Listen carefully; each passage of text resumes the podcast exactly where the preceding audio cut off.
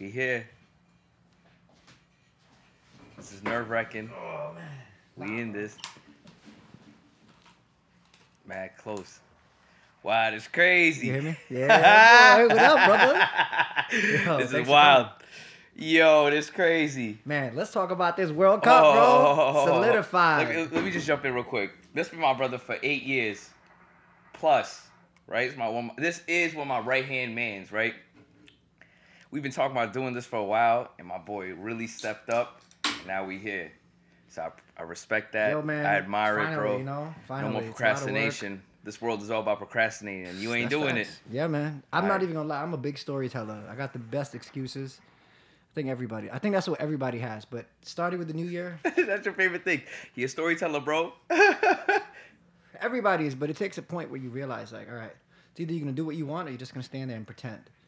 That's all I teach. That's mm. all I preach. Yeah. That's so it. Time going. Time don't stop for nobody. Feel me? And you're gonna look back at it and be like, damn, I wasted two years of my life when I had this goal for like three years. You know Yeah, what I'm saying? 100%. So it is what it is. So wait, let me ask you. I know you you're big in the fitness thing. How many people come to you and be like, "Yo, New Year resolution, new me. Listen, bro, I want." Especially you know brown people. We do that a lot. We jump in. We want to do big things, but how many come to you and just give up within the first, let's say, month? Nobody gives up. Okay. Nobody gives up on me. I have a different. I have a very different perspective on health and wellness that is very universal. I'm just gonna call bullshit right now. He Go said ahead. nobody ever give. Everybody has at anybody that's trained with me, give up. anybody that has trained with me, please jump into this and vouch son for said me. hundred percent Hundred success percent. rate. I can tell you that straight up. hundred percent. You could ask any. So no one in, I mean, look, i'm not saying that you haven't given them the reasons to push themselves. I'm saying people stay in a system, right? It takes how long to build a habit?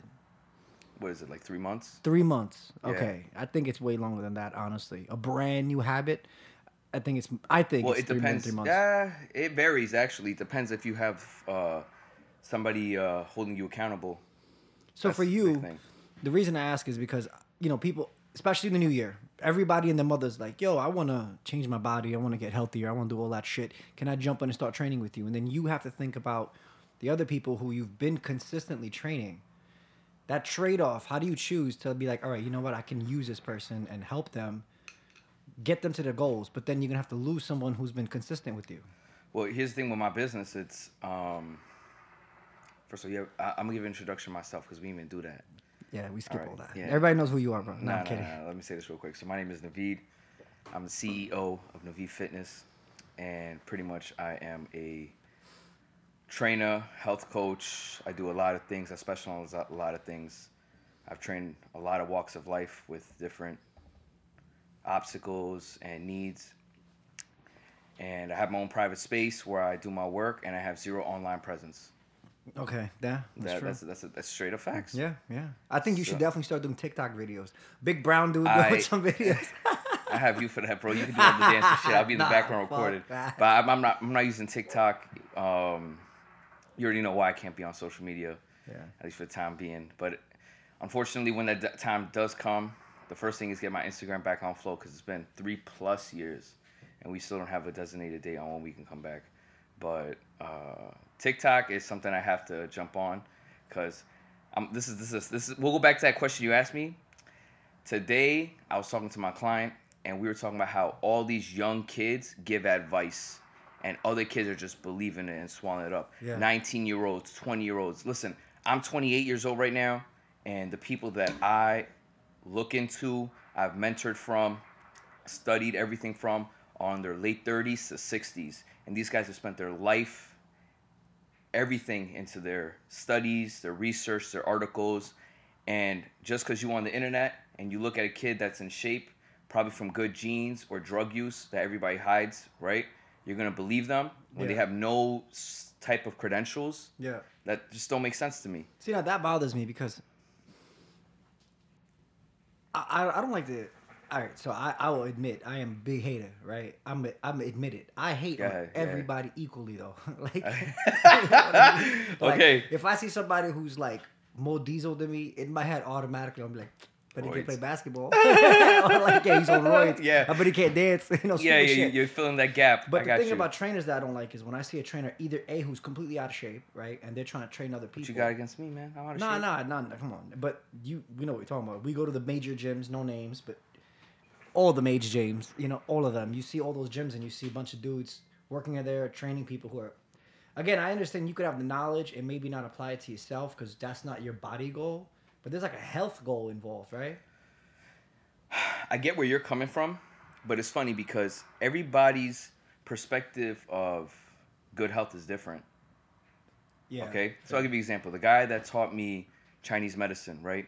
You look at him from afar and you'd say, "This guy's not in good shape, right? He's real slim, right? Looks very slender."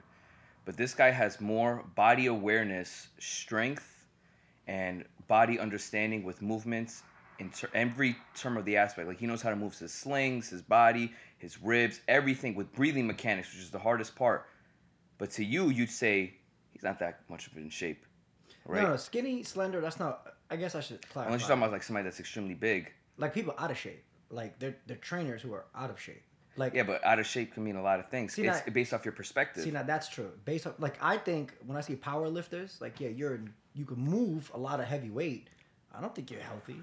I've seen mad power lifters who are big as fuck, but they're like fat, like Okay. just fat as fuck. now I'm gonna argue that I know bodybuilders, right? Ripped to the T, everything aesthetics, Yeah. right? To you say that's the prime Nah, optimization. but I right? they are I know what you mean. extremely unhealthy. Yeah, the Extremely- dehydrated. Not only the not only the dehydration, their heart. You think their heart? Look, I'll give you an example. You can the have a juice body. that once, yeah. No, juice. That doesn't matter. Like Nah, the guys who are lean, who are healthy, who are lean. Correct, but you're ta- you're talking about an extreme, like a strong man, like those power lifter Yeah, dudes. but That's not an even- extreme of a sport. True, but not even like the extreme version. There's, you go to any gym, any gym, you'll see a bunch of power lifters. They're not necessarily on the sauce. They just like to move heavy weight. I think any form of fitness is good. So I'm gonna stop right there. Yeah, I think it's good. Yeah, I think it's good. you should great. do something. Oh, 100 percent. You got to move. When you're saying you're a trainer, right? I think visually it looks like it, I think it hurts the person's goals who's trying to get in shape when their trainer themselves isn't in shape. As compared to a trainer who's like, not only are they holding you accountable, but they're holding themselves accountable with their lifestyle. Like you look at them, you come to them, they're not dropping in terms of how their health looks. They're not getting out of shape. They're I- not, you know. Listen, I agree with you, 100 percent, right? Because that's like getting your foot through the door. That's the first thing you see, right?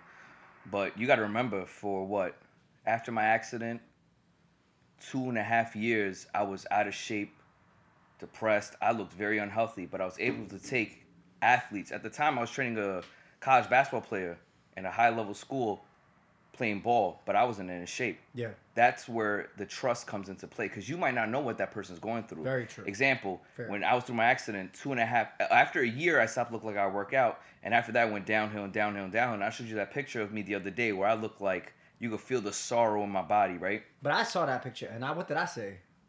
Oh, you look fine. I think you look good. Well, that's because of the years of training, right? Your body after a while starts to adapt to it, right? It's an environment. That's why I tell people to work out for years because your body's adapted to the stress as if it's a norm. Yeah. It's not like a going off. I'll give you an example. Like I could work out for a week and my body will have a 360 change because that's the, the stress that it's used to.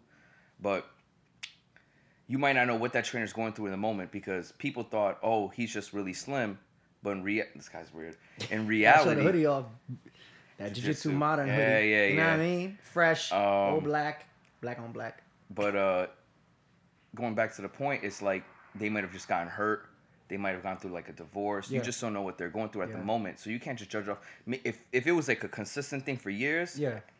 and they have no problem, eh, then we could talk about it. So so let me ask you on that, like coming from that perspective, right?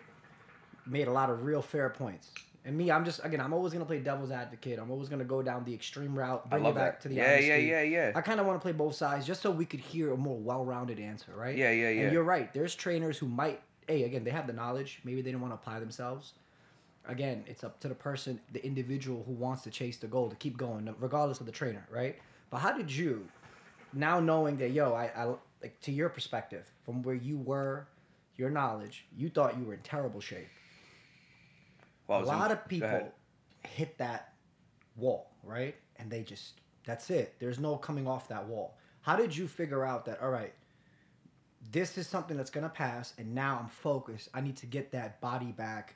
The injury is still there, but now I'm gonna work out around, around the injury. Like, what made you go back to that? It starts with your mental health. Okay. Honest to God, because a lot like I'm a very big believer in physical health, but I always tell everybody I train, work with, or even personally, no, take care of your your your your psyche before your physical Yeah, fair. because I study stress, and if you stu- if you if you see my business model, people always say nutrition's first. Yeah. In my opinion, right, nutrition should be taken on first if it's a severe extreme for people, which is often the case, right?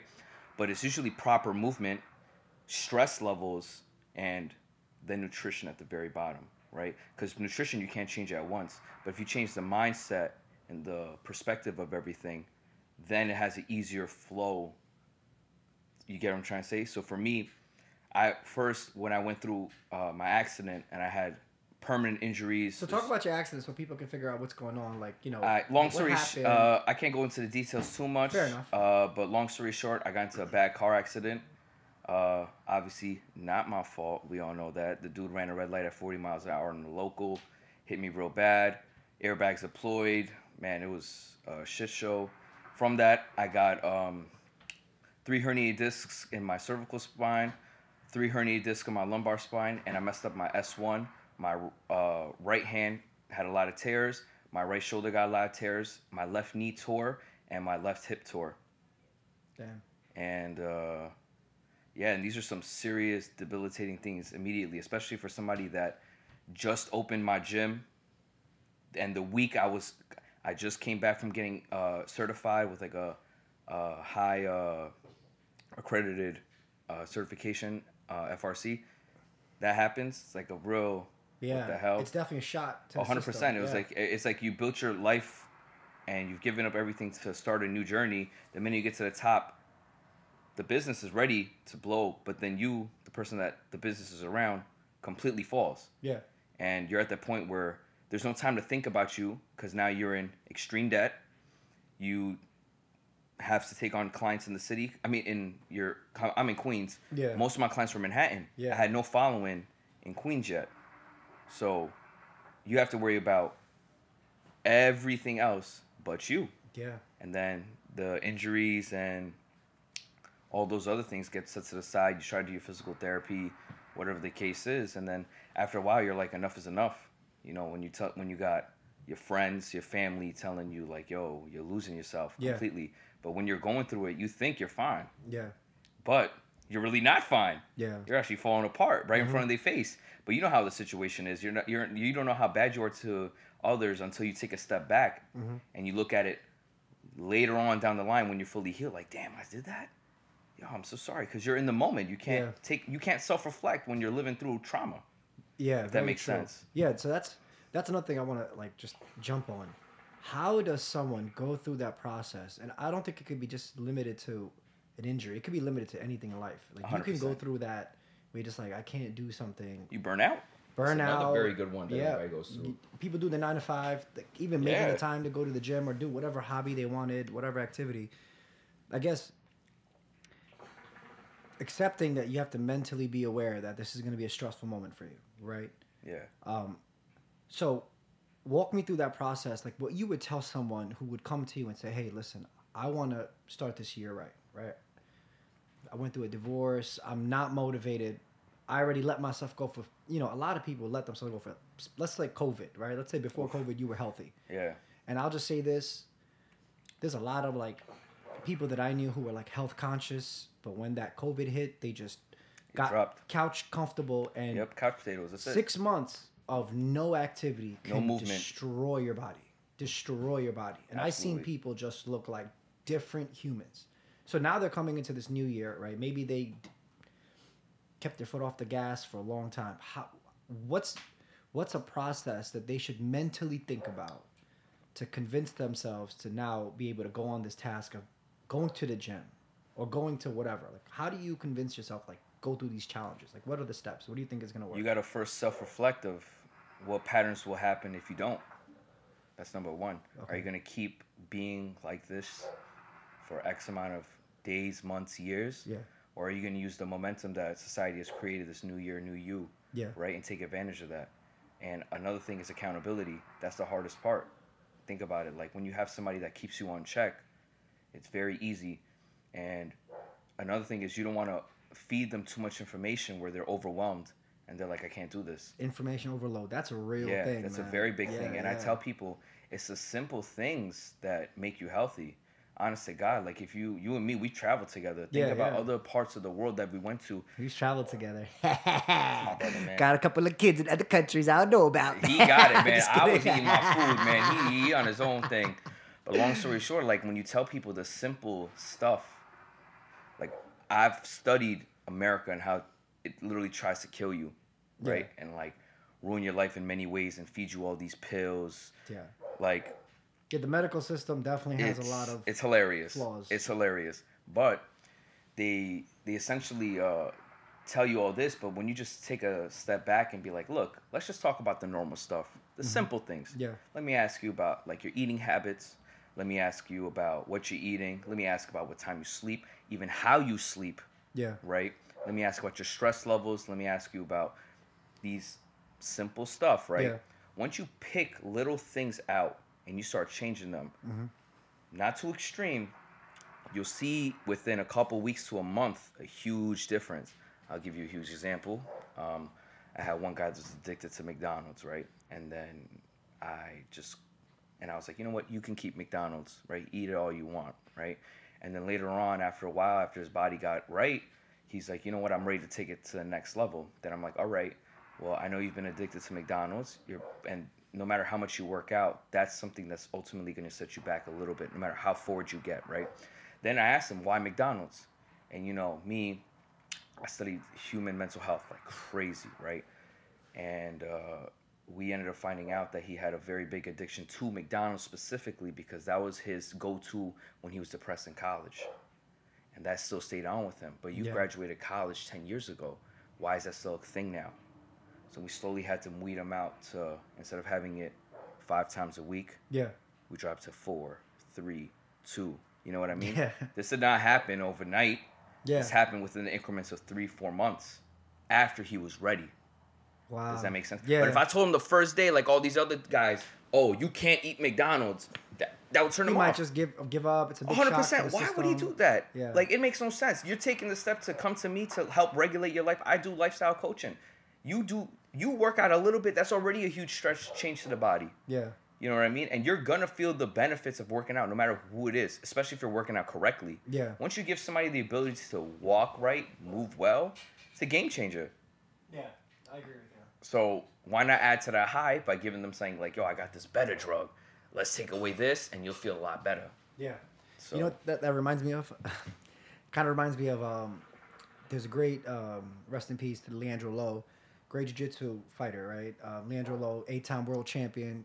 He was recently murdered in Brazil, but um, this guy, there was a great documentary on him where he did um, a contest, right? He did a whole three weight, three months apart, pretty much each one, where he had to gain weight.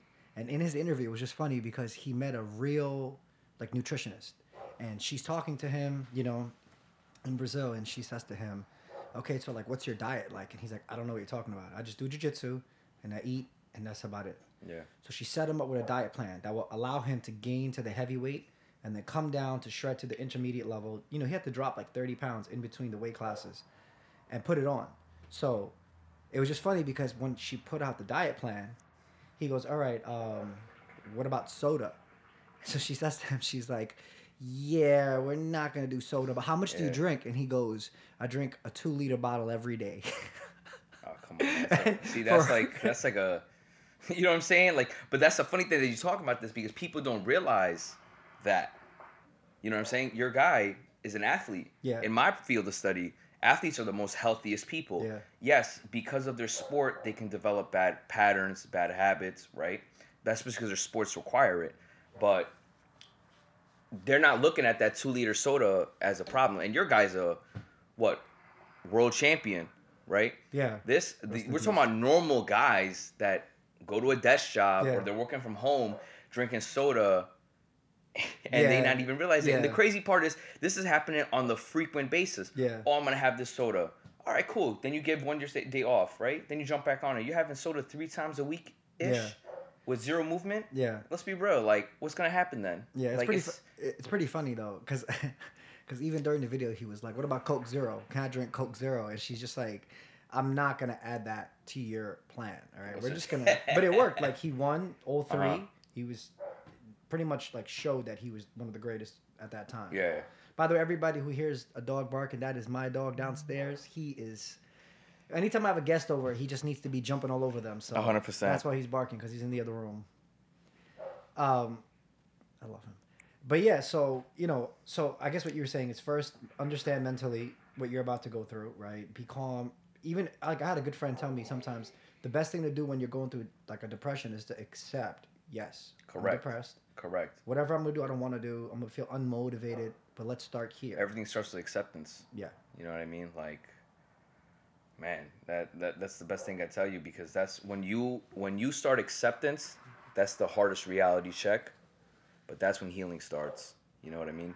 And you want to start this journey with all your demons aware, and that's something you know. I'm I'm blessed to have a very good head on my shoulders, and not be a judgmental person. So people trust me off the rip, and I've heard Yeah. that all the time off of the first time they meet me. Yeah. And think about our friendship, right? We met once, and then the next day we're hanging out like we're buddies for life. Yeah. Yeah. You know what I'm saying? So it's just like this is something that you and me both have, right?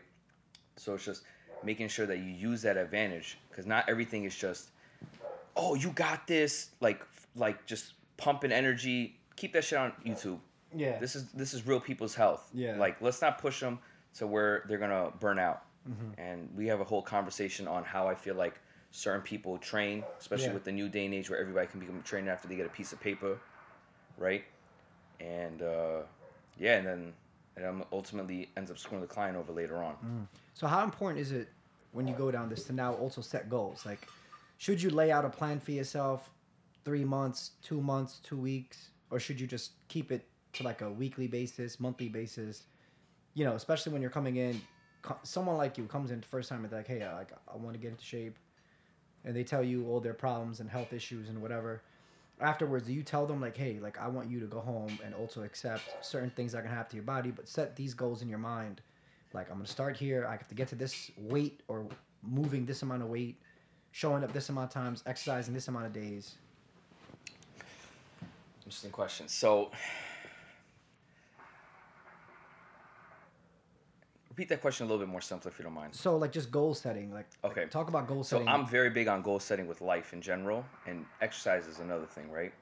When you're coming in with somebody, especially someone that's never worked out, Yeah. because that's usually how it is, right? Even though I've trained a lot of people, this this is going for somebody that has not really taken their health serious, because I've trained athletes, yeah.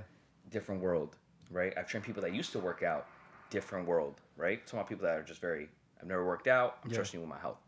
The first thing I tell them is don't worry about it. Let me handle all the little stuff. Keep it simple. Keep it simple. Come to me, whatever time, whichever frequency is right. As you start to get more confidence and comfortability with this new movement, then we'll add Okay. because everybody's first time they come to me, you know, they don't know what they're expecting. Always ends up positive, right?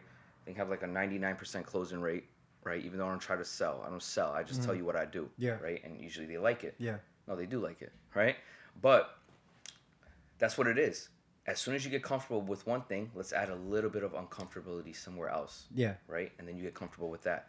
And boom, boom, boom. Now you're more comfortable with change. Yeah. But that's all it is. This is all about change, Mm-hmm. changing to a better direction. That's how I usually do things. Okay. So right. simple always wins, even in training. All that crazy stuff you see, like nothing is as good as the simple things. Yeah. So Keep it basic. Keep it simple, especially in the beginning. And as you get more advanced, then you can add more. little tweaks, but Yeah. the simple always works. When you think about training, and and this is for normal people, the harder stuff is just a variation of the simple stuff. Mm. That's all it is. Yeah. But when you start seeing people do some crazy stuff, that's not realistic. Yeah. You know what I mean? But we're in a different world now. So let me ask you. So you know we're gonna go down this road of basic, right? There's all these different methodologies in fitness and health, right? 100%. And. I'm gonna say this. Everybody says the three holy grail fitness exercises that you must do in order to achieve a great physique. If you stick to these, like you said, on, keep it simple. or health. I mean, we could apply it to both technically, right? But Sure. yeah, you could definitely do something more for health than physique. But I mean, if you do these three exercises, you should gain a good physique and good health, right? Okay. And the three exercises were deadlift, right? Okay. Well, deadlift we could argue later, right? We'll do squat first. Squat, everybody says no matter what, you should squat. Whether you use assisted machine, some form of squatting is important, right? One. Some form of chest press, whether it's a machine, So push motion. benching, push ups, right? Sure. And then the third one, people say deadlift, and then some people say pull ups, right? I would lean towards the pull ups more because I think decompresses your body. It's just good for your overall arm and hand strength. Having a full dead hang, like that's Yeah, important. it's so interesting. Uh, uh, this is a sidetrack. I don't know if you know this. Having a strong grip, there's a study, it correlates with your life expectancy. that's why you should do jujitsu. Oh yeah, that's pretty crazy stuff. Or you can do a pull up, like you said. That's why you should learn how to collar choke a motherfucker. Just get real close and just squeeze. Yeah. So he's a jiu-jitsu dude. I'm a boxer. We're in two different worlds. You know what's crazy? I I think it's important for even guys who do jiu-jitsu to have at least like six months of understanding how to hit a bag. Like it takes time to understand the patterns, right? 100%. Creating the under- awareness of head bobbing, Yeah. shoulders. Everybody's too quick with the uh, power. That's Yeah. not where it's at. Yeah, Not even close. yeah. But I agree. Because jiu-jitsu Uh, dudes, there like what you're tr- first. Every form of martial arts, you are trained to run away from a fight. Okay, because there's so many risks involved that when you're even training, you're thinking about that all day long. Like, hey, if I crank a little too hard on the shoulder, I can dislocate your shoulder. Now you're in the real world. Anybody can have a gun. Anybody can have a knife, right? Disclaimer. I agree with him. He says this all the time. But usually when we go out, he's like, I'm just waiting for somebody to do something so I could just do something stupid to them. You know what's funny? Sometimes like I'm just waiting for a dude to do Like- something crazy. I, I only say that because when I'm with my friends, I kind of have like a funny ego, right? But I know for a fact I would I would avoid every fight. You could call me pussy. You can say whatever you want. Listen, I'm at this age where I don't care. Let me right? say something. Your life is worth more than looking cool and tough. I'm gonna be honest with you, man. Like man. I've, I've, I look as a dude that was a street dude. I used to fight all the time, man. What was it?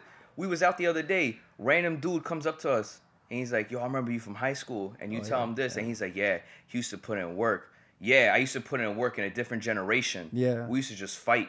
If you had a gun, you was a real, real OG. Yeah. Right now, everybody got one. Nobody Yeah. fighting. Nobody. a you know what's world. funny? That's what. so I uh, and I, I'm gonna go into more detail with some of the other people that hopefully I have on the on the podcast. But like I always, one of the reasons why I didn't train jujitsu, right? My older brother's been training for eight years. Like this dude, you know, he's he's in it. He always tell me, or even when he was a blue belt, like yo, you should just go in there, go in there. Yeah. And I always say this story.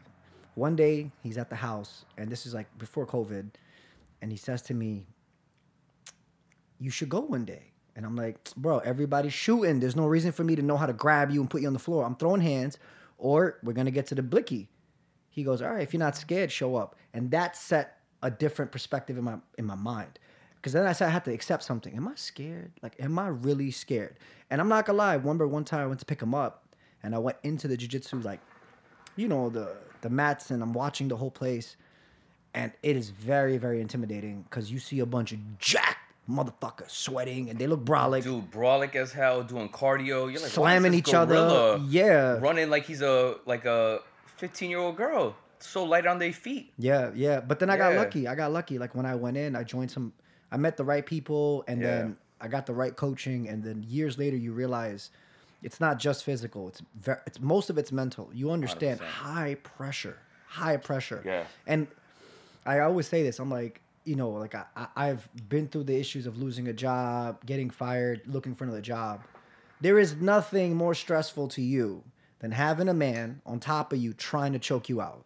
Okay. Yeah. Nothing's gonna make your alarms go off. Let me. I want to jump in from another perspective, right? Because I, I agree. Because training for a competitive sport that's combat based, you learn a lot. A lot, man. A lot About Like, yourself, too. I'll give you an example. Like, um, uh, when I was younger, I used to be very heavy into uh, like you know not I used to be heavy into like I'd look for it, but I used to be very active in the streets, right? So I would literally be with my boys waiting for something to happen. That was like our holiday special every day, right? We already know a story of Queens, right? But now that I'm at an older position in my life, right? I have more to lose, right? You could go to jail, right? Yeah. And every time we go out to some spot, right?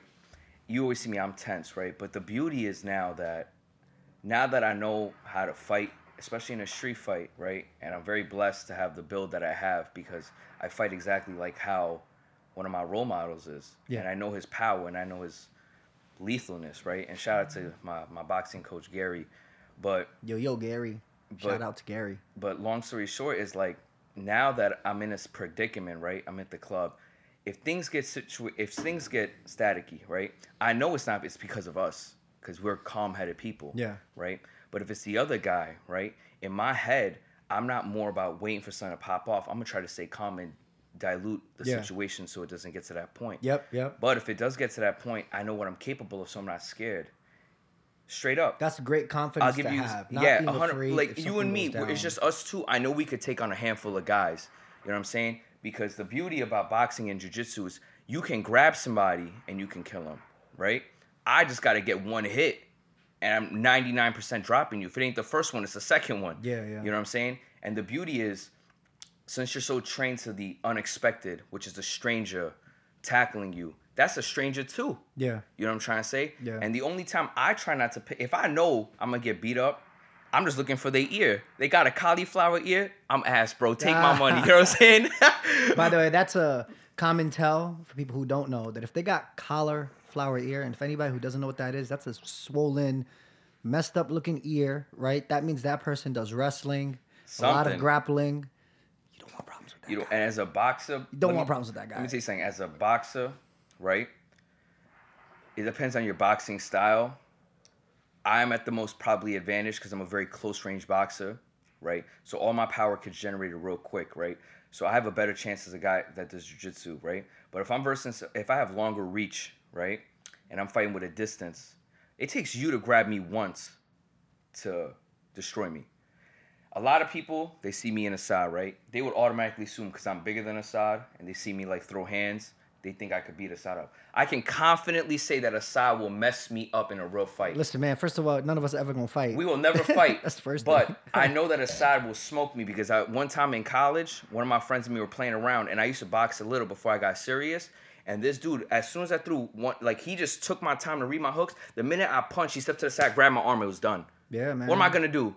And what do we do? You're supposed to relax apparently from jujitsu, right? Yeah, but just- we taught to just from the street stuff get Yeah, real yeah. rowdy. That's where we're exerting our energy, and like you said, I'm just gonna wait for you, That's- get a little yeah. tired, and you're done.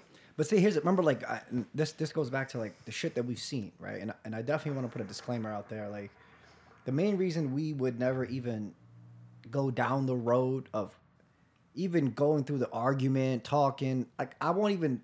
I'm not even gonna give you the time. Like, we've been in situations where we're at the club or a restaurant or whatever, and a fight happens right in front of us, right? And what happens?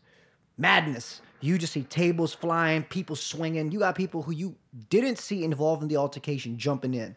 So I know what you're talking yeah, about. Yeah, Queens. You what a great time that was. I mean, it's great Yo. when you're like a person just watching. It's different because then you're like, oh, this is live action. Oh shit!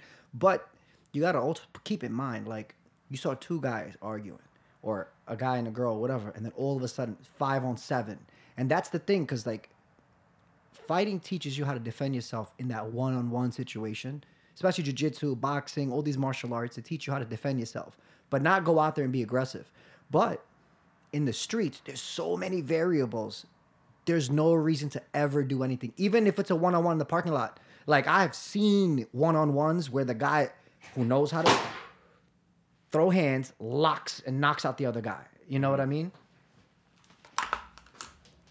two, one.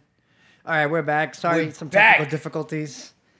Technical difficulties. Nah, My your dog was crazy. You know, I the love my hell's wrong with him? I just want to say for anybody who has a Rottweiler owner out there, I feel you, man. I got two, and they are a handful, but they're the best dogs. No, they're not like 128 pounds each. Yeah, I love big dogs. You know what? That's uh. Anyway, we were just talking about the four All right. Well, three- Get back three into major yo, exercises. going all over the place, right? Yeah, the Times when basic, great the- minds get get get in tune with each other. Um, The three fundamental, basic, keeping it simple exercises. I said it was pull ups. Well, first the squats, then some form of chest press, push ups, or flat bench. I'm gonna say flat bench, and then we'll say pull ups or deadlifts. okay, that's such a broad horizon of things, right? Fair. Now, who's saying that? That's my question. So Who's saying that these are the prime? I'll say it like this: When I started lifting weights, right? When I first first touched the weights, I was like 18, right? 17, turning 18, and I was going to college. And I realized, like, when I went for that summer to like understand what college is, and you pick your classes, I was skinny. I was 114 pounds. Like I looked tiny. Bigger than me. I was tiny. So I realized I want to work out. But I also play basketball, play ball like three, four hours a day. So I was just doing so much cardio. And I guess when I really, really wanted to start working out, I would ask the big guys in the gym, like, hey, what do you do? What do you think is good? And I had a, you know, my older brother used to give me great advice as well. But I remember there was one guy, and he used to tell me, he's a paramedic, big diesel motherfucker. And he's like, listen, if you could deadlift a certain weight, you could squat a certain weight, and you could bench a certain weight, I promise you, you're gonna have a crazy, phenomenal physique. And he goes, if you could do all three of those exercises for 225, like you work out up until you can get flat bench, 225, five reps, squat, 225, five reps, deadlift, 225, five reps. Comfortable, not like you're struggling on the fifth one. He said to me, if you could do those five reps, bro, you have a great physique. So I used to think that and like, okay, those three exercises are like foundation of like real strength and physique. Okay. Um, I think it's great if you could do those. I think if you can do those, you're definitely in like the upper tier of human strength in the world. Okay. I do not think those are what you need to be strong and healthy. Okay. So you're talking about from a strong physique wise, right? That's a key word you're using constantly physique, Yeah. physique, right? I'm not training people for based off just their physique unless that's their goal and they're telling me that. So I agree those are important, but I don't agree that those are the like in terms of your physique, I think you should actually have even different workouts for that. So if you had to pick three exercises, For you would tell physique or someone just overall health? you pick over health because I figure even for health, I would pick those three exercises. Me. Okay. But Okay. you, someone comes to you, they haven't trained, keeping it simple. Yo, let's The chase thing these is that I can't do three. I gotta do four. Okay, fine. Give me four. Okay. One is uh damn, I got five actually. And they're like religious with me. Okay, so these Five, are your first five, five, five that you need. exercises. You need to be a prime optimal human and you could transition that into your life, sports, Okay. being a parent, Yeah. everything. Go. One is you need to have a strong, functional, stern, movable core. Right? So exercises like that, I think are like hollow bodies. It's like a gymnastics workout. Okay. Because in order for you to even be able to do a hollow body correctly, you need to have the most optimal core strength. Okay. Nobody has a stronger core like a gymnastics person. Okay. Right? Second is a bridge motion. Hip thrusts. You already know I'm heavy on that. Okay, Like I can't yeah. I'll be I'll give you a very good example of how important hip thrusts, is. I have so much pain in my body, right? All the time. Even on my drive here, my right neck was cramping like crazy. Like like it was like insane inflammation going on, right? My lower body has that same pain. I have so much herniated discs, torn hips still. Yeah. If I don't bridge like a hip thrust, I have pain again Okay.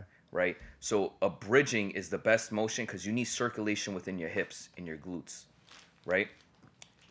Now, just right, I'll go into that a little bit later. So a bridge is like what we're doing right now is sitting down, right? Yeah. That's that's not that's not uh that's counteractive.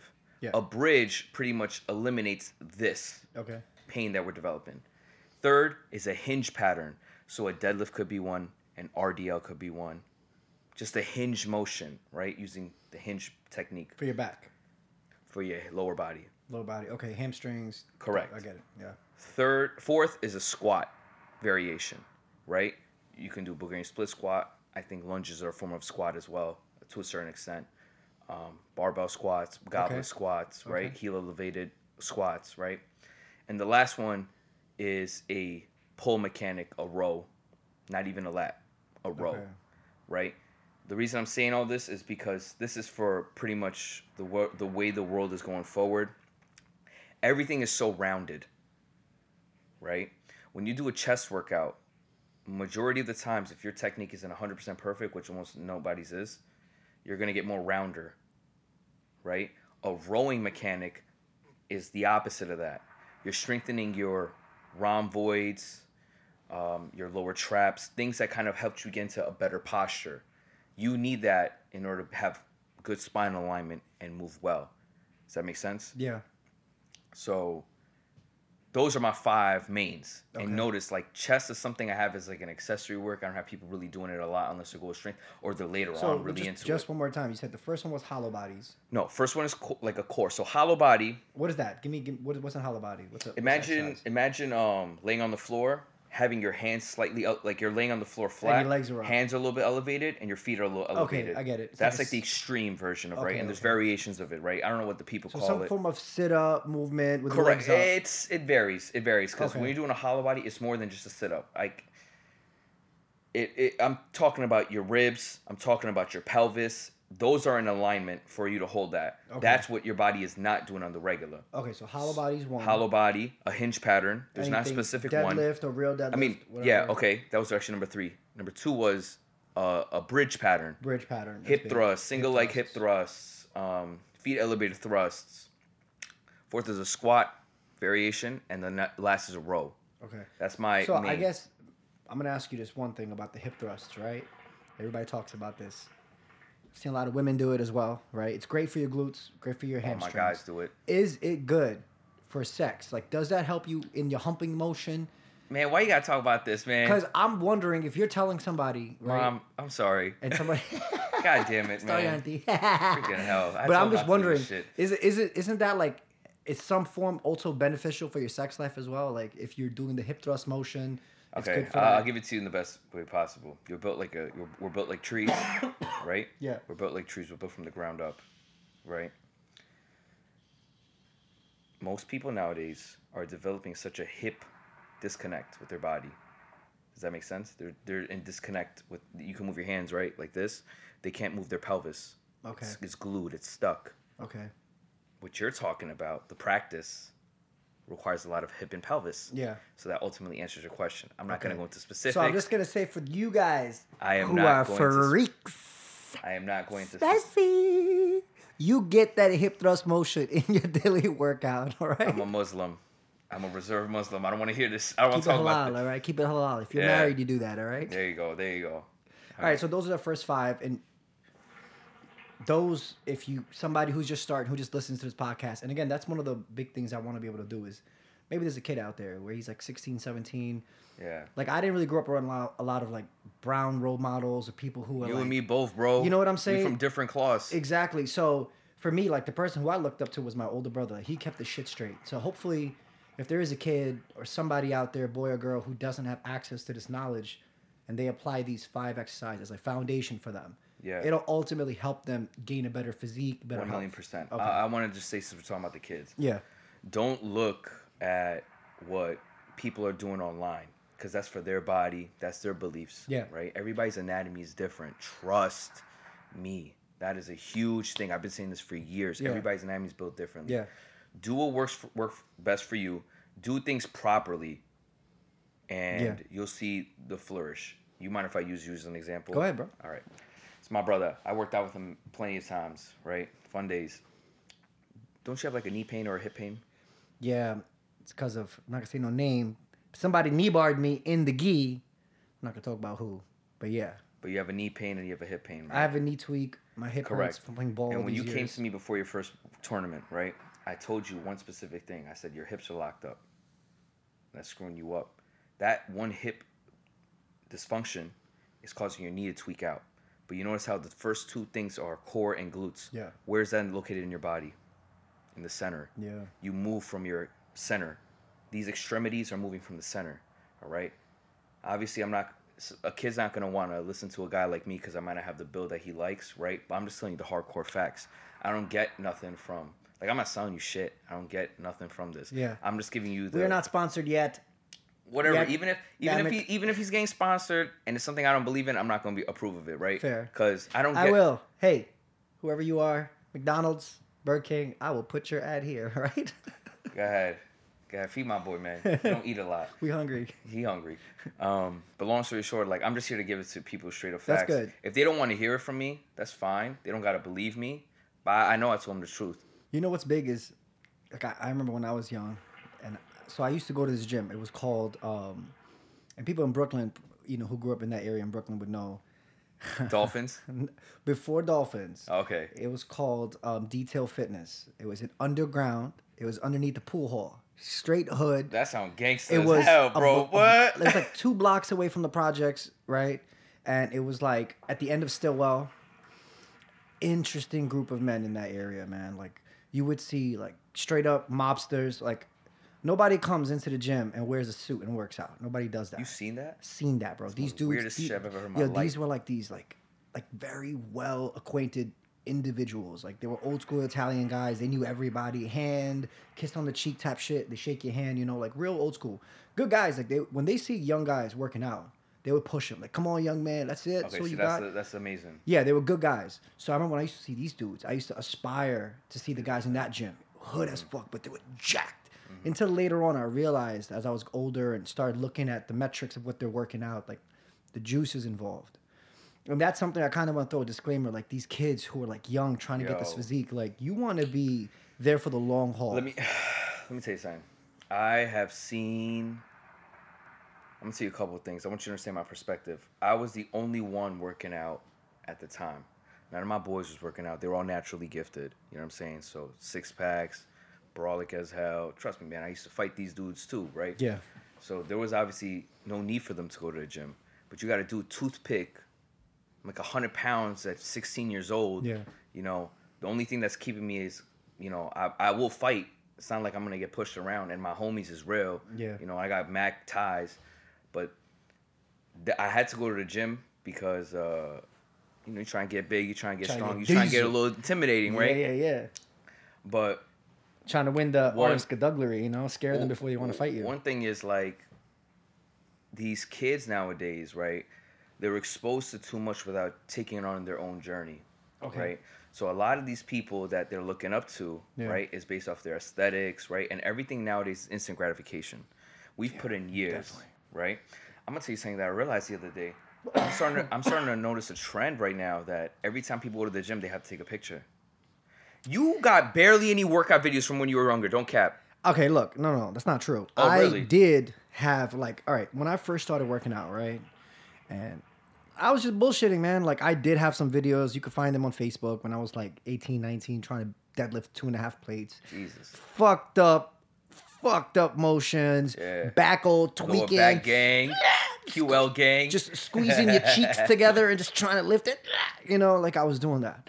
But then when I moved and started working at Dolphins, that's another gym next to the train station. That was a great gym. Met a lot of great bodybuilders, people who really gave me good, great advice. You know, um, that's when I started taking it seriously, and I would document it. Like I would videotape myself, but not. This is before the era of TikTok and Instagram. Like Instagram was slowly coming on. This is when Facebook was still around, right? There wasn't really that form of people taping themselves, but I did take pictures to like want to be the guy to document my journey. But I don't think it's a bad thing when I see kids trying to like go to the gym Well- and take a picture because I feel like you you might push a lot of haters to hate on you when you do it, but there's always that one person who sees your video or And picture ro- and they're like, "Yo, I got to go to the gym." So I have a different perspective because I didn't go to the gym for anybody but myself. Yeah. And the thing with me is, Selfish. No, I'm kidding. the thing with me is, is like, I was so skinny that the progress would be impossible to see. Fair. Does that make sense? Like I showed you a video of me when I first opened up my gym. Yeah, yeah. I was so skinny, and that is with what six plus years of working out. Yeah. you take a picture every day, you're never gonna see it. You know what I'm trying to say? So that was like the reason I didn't do it. And it was just solely Yeah. for me. I don't give a shit. Like I took videos here and there, sure, right? Yeah. But I got nothing really other than like my pictures of me with my boys when I was younger. But the thing is, like, since everything's so instant gratification, right? You're letting people in the world know that you're going to the gym. So you're kind of telling people. I'll give you an example. you start making uh, a little bit of money, you want to post it, right? Not everybody think you rich. You got to keep going, trying to get more bag. You're not moving comfortably anymore. Okay, Does yeah. that makes sense. Keeping up with the Joneses. Yeah, keeping up I with these it. people, like do it for yourself. Like if you take a picture, keep it for yourself. You know what I'm trying to say? Like if you get that confidence or whatever, cool, do your thing. Yeah. But going back to the original conversation, so many kids are inspired by these dudes on Instagram, right? And almost all these big highlight people are on these type of drugs. Yeah. PEDs, I think that's what you call them. Like I don't study this stuff, right? Yeah. But PEDs, human growth hormones, that's why these guys are able to take There's such a- advantage. Think about the Liver King. Yeah. That's my favorite example right We're- now. we're, to we're gonna talk about him. There's actually a great. Anybody else who wants to check it out? There's a great page called um, "More Plates, More Dates," where that guy he goes into detail of the PEDs and how these performance like- enhancing drugs yeah, I don't. I don't know enough about it, but all I know is like the basics understandings of it because I don't train people into that level where, like, my niche is basic human functionality. Yeah. Right? And I can take a bodybuilder to the next level. I could take a boxer to the next level. Yeah. baseball, Whatever. Right. But when it comes to that element, you go to another specialist. I'm not going to take care of that. That's Mm-hmm. Yeah. too much for me to hold. That's too much information for What do you brain. think? So PEDs retain. for people who are young, I think anywhere from the age of like 17, like 34, I think are Yeah. just it's just bad because your body is naturally producing testosterone. Well, I know cause I think if you take it orally, if I'm not mistaken, liver right? problems, thyroid, thyroid issues, thyroid issues. Your There's so thyroid's all your hormones are through your thyroid. Yeah, So there's a lot of oral cancers that can come from that. yeah. So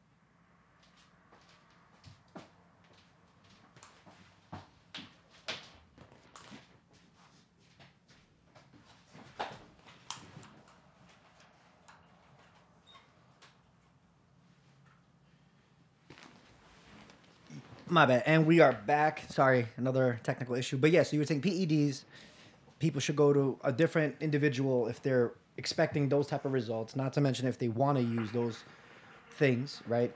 Thyroid issues, health issues.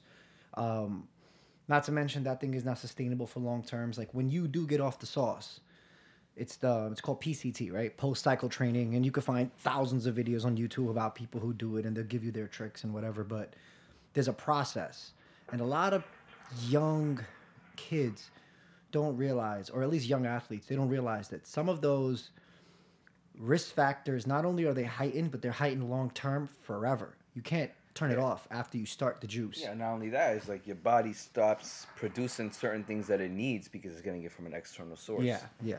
So now you're ultimately shortening some you're shortening things that the human body naturally can do Yeah. by getting it from a outside source. Yeah.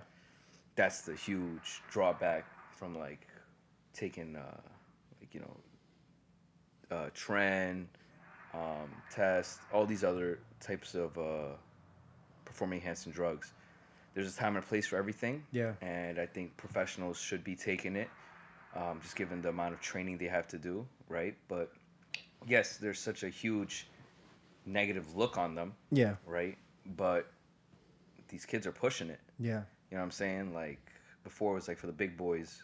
Now it's like, oh, you want to be a big boy? Quick, Yeah. take this. And now you got kids with testosterone problems at like 28 years old because Yeah. they started when they were young. Yeah. And we should be able to have them to late 30s, depending on our genetics and how you take care of yourself. Yeah, you, you know it's interesting because there's um, because you know I'm, I moved out to Long Island from Brooklyn, and in the the jiu-jitsu dojo that I go to, I met a lot of guys who were wrestlers in high school and college, and I used to ask them like, "Man, you competed D two or D one or whatever, like, what was that experience like?" And they all said, "Dude, every single guy at the college level who's wrestling are all taking something because they need to take it to keep up with the competitors." So now it's like if you're going down that road professionally, or if you want to achieve that level, you want to be a wrestler, you want to be in certain combat sports or certain sports in general, it's like if you want to be at the big level, you're going to have to take it because your competitor is taking it anyway. So there's that crossing of a decision that a, a young, I guess, athlete would have to make. Like, hey, you're not in high school, now you're going to college, but you're if you're at that level, like track and field or something, like, Yeah. you know, they're all on Yeah, it. sometimes plus like no matter there'll be a point where no matter how much you you train, sleep, eat, there's only so much you can gain out of that. Here's the magic thing that could push you instantly. Yeah.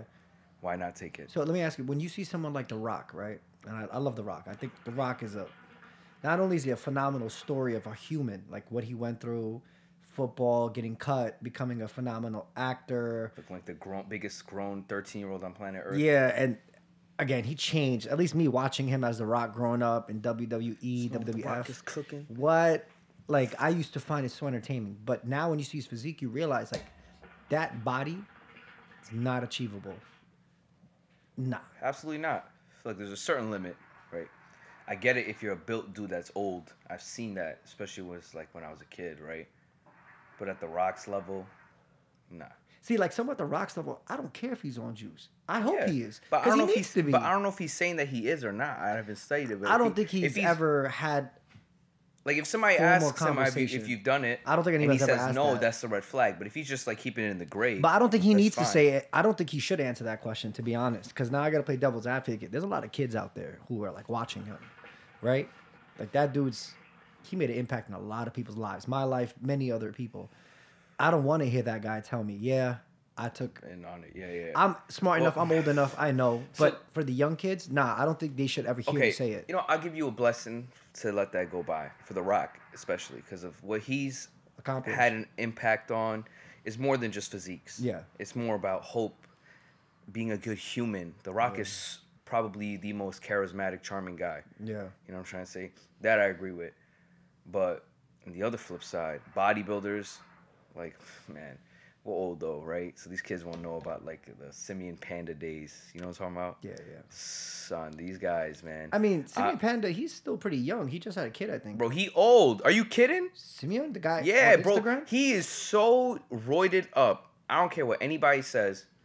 Um, Yeah, he does and he says he's natural on he's natural. Yeah, yeah, like, come on, bro. You can't be that big and ripped at the same time year round. Yeah. And the thing is that I'll give you an example because I'll be an example. When I was young, I used to look up to people like him, and I remember I wanted to look like Mike Rashid, right?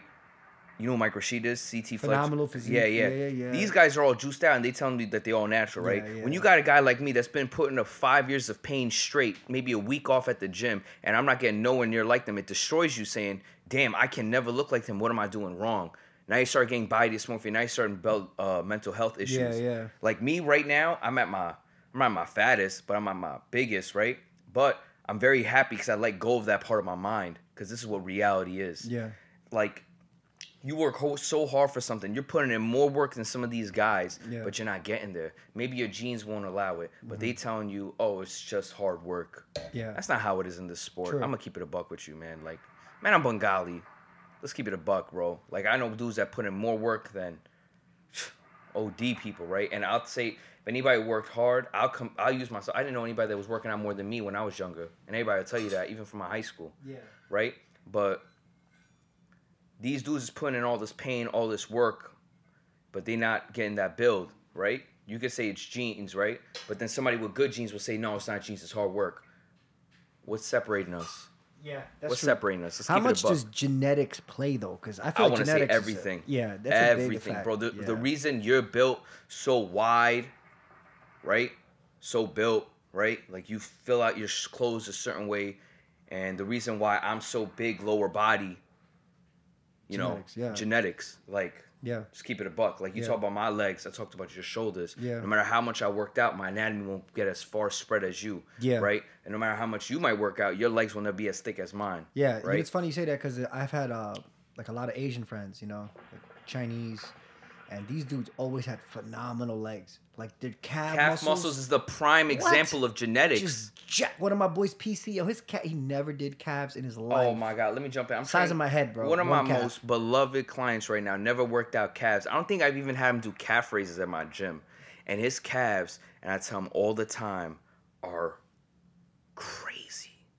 Crazy. It's amazing. I tell him how jealous I am sometimes. He complains about how muscular and big they are because he doesn't like that. But it's all genetics. So, right. So I, I, I guess. Genetics also play a role on how your body not only looks but how it performs. Yeah. You might have some muscle fibers or things that are not connected well and weak, and then you'll start creating problems later on. But for somebody that's naturally more built, they won't have those issues. Yeah. Because their muscles just fire way better. So for let's say somebody who's trying to get a good physique, right? Elite women ever. Uh, we're back. Uh, so yeah, we were talking about. Technical about difficulties number four. Yeah, number four. This, this ain't gonna happen no more. Trust me, guys. Hopefully. Yeah. Um, all right, so yeah, we were talking about the muscle fibers and genetics, getting them to fire up if somebody, you know. But again, we were just talking about PEDs and how like you can mess yourself up if you take them early. You know, your body's gonna function differently. You're gonna have certain muscles. You're gonna have endocrine issues. Um, and I and this is one thing I definitely want to touch on was a lot of the guys that I knew who were taking the sauce. They wanted to take the sauce because they wanted to get a certain physique so they can get women, right?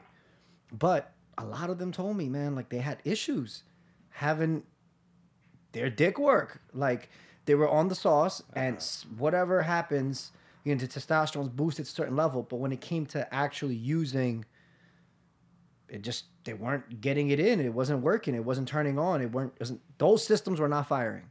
So that's another thing to think about if you're somebody who's thinking about going down that road of using any form of juice, any form of performance enhancing drugs, like there is that other risk factor. Like you might be trying to attract a woman, then you get her, and then all of a sudden it's not working for you, and you're not be able to put in that work. You know? Yeah. Uh, side topic to kind of what you're saying. Um, it's funny because right now, I'm studying EDs and why they happen. Right, and there's a multitude of things. Yeah. That's like for a whole nother conversation. Yeah. But what you just said is definitely something that's common with people that take performance enhancing drugs. So that could happen. Yeah. But ED is a whole different subject, just like training. Yeah. There's a whole lot of things going on that could cause that. Yeah. And it's not just one thing. Yeah, hundred percent. Yeah. But it definitely correlates to an extent. Like Yeah, if you're if you're People who are suffering from that, there's a chance that if you're doing those things, the PEDs and all that other stuff, that you could have that problem as well. okay, yeah. So, But we were talking about also um like these aspiring Instagram physiques, like the Liver King. That's been the big thing that people were talking about online because Yeah. that dude was going through this mentality of eating just raw meat, yeah. saying this is what he does and he trains, and now you find out that no, He's that liar. physique looked Yeah. way too crazy. Yeah, they, saying he had app implants. Yeah, I didn't know that. But I don't think he oh, has ab. I think he just was on a whole shit ton of Yeah, juice. but if you look at kind of like his breathing mechanics, the way the the abs supposed to work when you breathe, Yeah, it's just too blocky. Even if you look at like the finest bodybuilders, Yeah. what, like Cbum, Yeah. even when he breathes, there's a softness to it. You know what I'm saying? Yeah. And his is just rock hard all the time. I, I'm I don't know anything. I don't do enough research, but you know I stay away from the internet. yeah, I'm in my own little bubble, and my own. Only time I leave my bubble for knowledge is when I'm actively looking for it. So yeah. yeah, Liver King. What a liar, man! He Yeah. lied. You know, I don't want to hear none of his bullshit about it's for the young kids, blah blah blah. I mean, look, that's what I want to be honest about. I think there's definitely a group of kids who he may have influenced.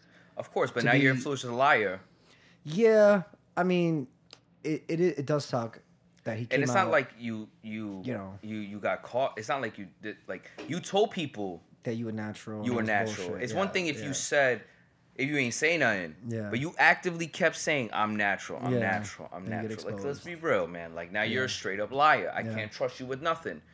So that's that, that- that's just it is what it is, and I'm not gonna give him no like justification on what he did. Like I'm not gonna say anything that's okay. I'm not even gonna help him one bit Yeah. because you lied to the people, Yeah, and I'm not a fan of liars. And Yeah. especially if you have an impact on people, keep it real. yeah. I'm not gonna be a fan of that. I don't. So- I don't want to tolerate that. So so let's talk about rest, right? We got the training down. I think that's very important. I think we start with those five basic motions, right? And then um, you know, add that to your day to day, three four times a week. Sure. How how important is rest? Like how many Everything. days do you think a person should take off? Or what Look, should the break be like? If let's say seven normal days. people. Normal people, you have nine to five, seven days you can work out, right? In those seven days you can get an hour in somehow. How many days should you rest? feel like your body feel like you're training depends on what you're training for. Guys like you and me we could train a lot more than these newer guys right? Yeah. but if you're just starting up take rest accordingly. You'll get more tired out by the new level of exhaustion and stress that your body's taking on. So, you should always take the amount of rest that you need and you never undervalue it. So, uh, like again, so let's say you're somebody starting new, right? Should you make your goals? Because this is one thing I want to. I definitely want to. When we get off this, I want someone to listen to this and think, "This is how I'm going to start." Right? New year, new year. sure I'm going to go online. I'm going to find five of those mechanics that you mentioned, right? Those exercises. I'm gonna add that to my day to day workouts or my two three day break, whatever it is. But let's say this person wants to work out, right? They want to do those movements, those five compound exercises. What should their split be like? They have seven days. Should they do one day on, two days on, one day off, then two days on, one day off? Or should it be what's a traditional way to start before you can start changing it into your day to day? That's tough, man. I'll be honest with you. That's such a crazy. There's so many answers. All of them are good, right? Optimally, if you're brand new to this stuff and your mechanics is right and you're doing everything correctly, which is like my biggest thing. It's like you have to do it right. And I can go into that more later about Yeah. why it's important to work out correctly and do the right movements for your body. Yeah. But I would tell them like, yo, do it in a way where it's like, do whole body, so your cardiac health is a little bit better. Do one day good, take a day or two till you're fully recovered, and do it again. Okay. And there's nothing wrong with following the same regimen. Like let's say you have this one day laid out for you. You do that regimen three times a week, it's still fine. Okay. It's still stress and adaptation to the body. Okay. You know what I mean? So that's my beliefs on it. You, you ever heard about the split, like upper body push and pull? Like, yeah, I- yeah, yeah, yeah. what do you think about the push and pull thing? Like, do you think that's a good way to do a, a routine? Like, have a push day, then have a pull day? Eh, Look, any routine is if it's done right, it's good. Push pulls are great. Five by fives are great. Bro splits are great. They just just make sure they they're right for you. Yeah. That's honest to God. That's what it is. Like you see the universal answer is just move, move, move, move. Work out right. Move. Recover well. Move. That's Yeah. it. That's how you progress forward in life. Okay. I don't have any controversial programs I could think off at the top of my head. So let's say a person just wants to start. You would say do what's best. Do those push pull if you want to do it five reps sets. You could do that. I would never say do five in the beginning. Okay. So Not enough stimulus, especially if you're pushing. You're not touching heavy weights when you start. perfect. Fair enough. You're No right. You're not. in You're not touching the heavy weights. You Okay. So so let's say we start. This person started. They work out. I like. I like to do three days on, one day off. Three days on, one day off because because I lift weights and then I do jujitsu with it. My joints are killing me. I need that different. breed, middle yeah. day. But usually that day that I'm off, I'm not really not training. I still go to the gym because I love. recovery. Yeah, I love. I love to go to the sauna, but I'll do something like dead hangs. Yeah. I'll, I'll do traps. You know, Sure. calf muscles. I'll do a Yeah. little bit of hamstrings, just just to throw an extra muscle in there. But my off day, I go to the sauna. Like I think That the sounds- sauna is. amazing. If you have the ability to go, that's. I go every every day almost to the sauna. I think the sauna is an amazing thing, and that's something that I stress to people. Like, if you are have if you have a gym membership that has a sauna, try to use that. If you can before working out, just to get a little sweat going, but definitely after. Like after, you finish working out, you release growth hormones. You release a lot of stuff. In how much Body. how much time do you think is optimal to be in the sauna for? It varies. Everybody tolerates sauna differently. Um, so I'd say at least like eight to ten to fifteen minutes. That's Okay. ideal after your workouts. Yeah, good. eight eight to fifteen Yeah. is really the numbers that I stick to as well. Yeah, I go from eight and I try to get to fifteen. Fifteen is my fif- I've done twenty, but I think twenty is just a little not, too much. not only that, it's like it's also good for your pores to sweat everything out, right? And then, now it's an extreme. You could be a guy like me. I don't sweat, and you've seen this firsthand. We've been to the gym. We've been there for two hours. My forehead's a little damp, and my body's calm and cool and dry. Like I don't like. I know it's gonna sound weird. I don't have bo. I don't have body odor, and that's a fact. Anybody that knows me, I've never smelled. Right? I don't even wear deodorant when I go to the gym. I don't wear deodorant. Period. As my father, my mother, me, and my mom just have this ability where we don't sweat and we don't stink ever right? I went on a bike ride for like three hours before it. I'm just like dry, and I have no bo. And it sounds crazy. I just put on clothes and I'll be out, right? But I'm very hygienic. I just want to make that very clear. I'm extremely hygienic, right? I go to the sauna after I work out. I need to be in there at least eight minutes before my pores can open up to sweat. I'm getting a sweat in like you, maybe after 13 minutes in post workout. So that's where the difference is. Okay. But the benefits are still the same, but you want to sweat. What about ice baths? You think ice baths are good? Oh my god! Like I haven't studied ice bath, and, I, we live in like we live in what we live in New York City. There's a lot of things that are not accessible, Yeah. right? Because it's too cramped up. Yeah. But ice baths are good because it's like think about it like almost like instant recovery for your body because your blood is circulating, releasing all that lactic acid buildup in your body.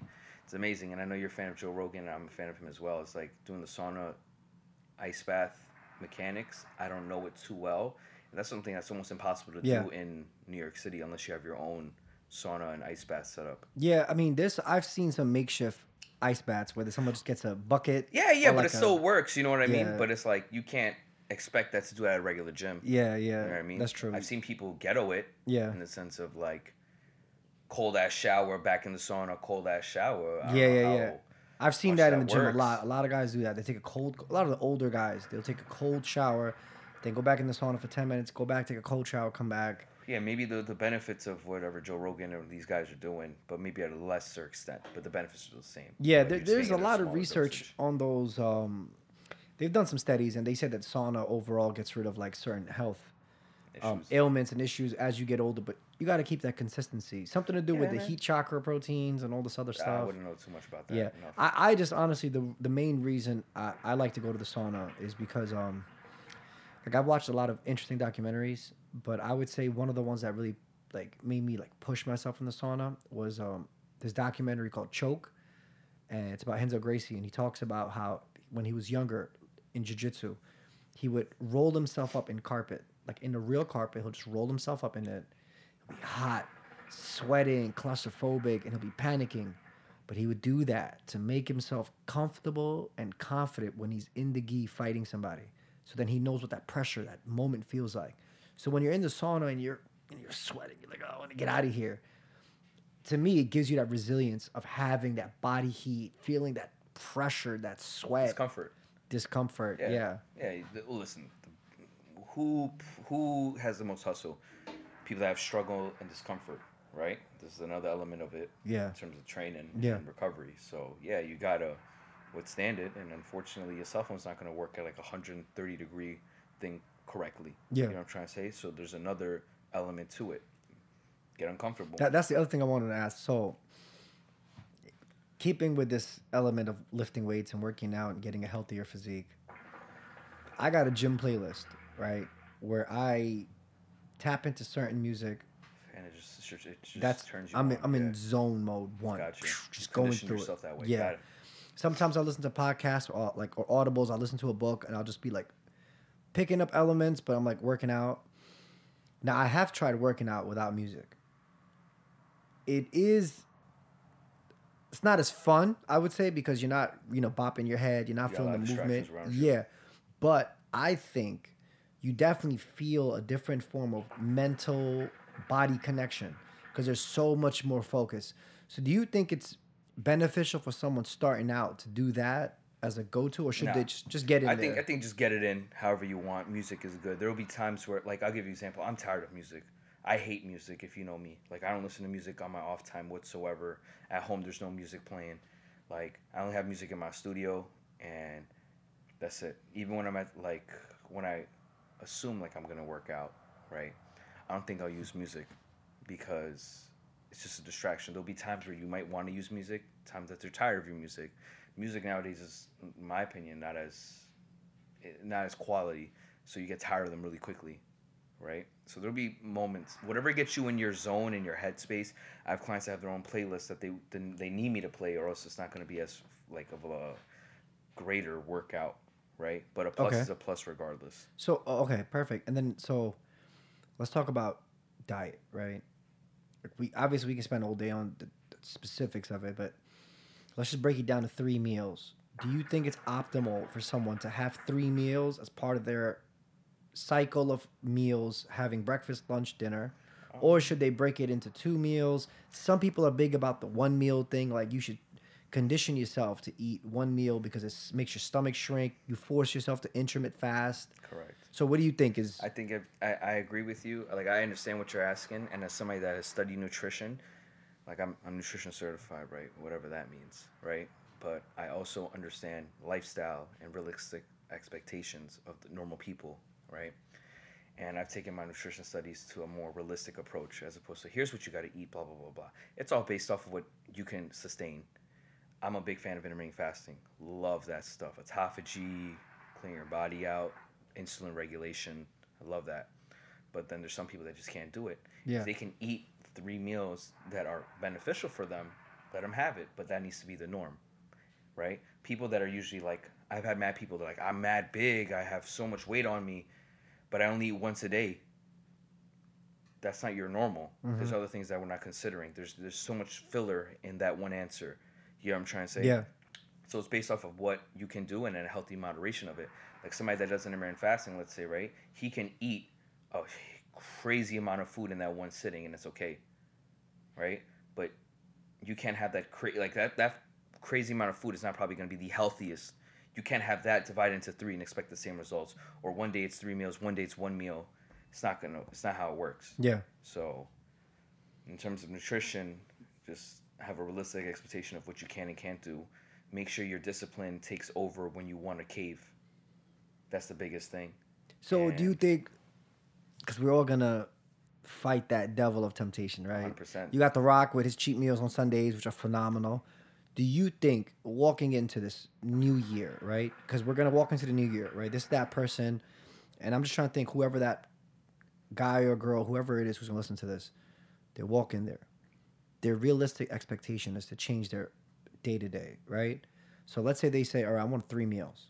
I'm gonna start with three meals: breakfast, lunch, dinner." Right? Sure. Nutritious, hopefully, not too high on sugars and Yeah, carbs. yeah, yeah. No idea. How many?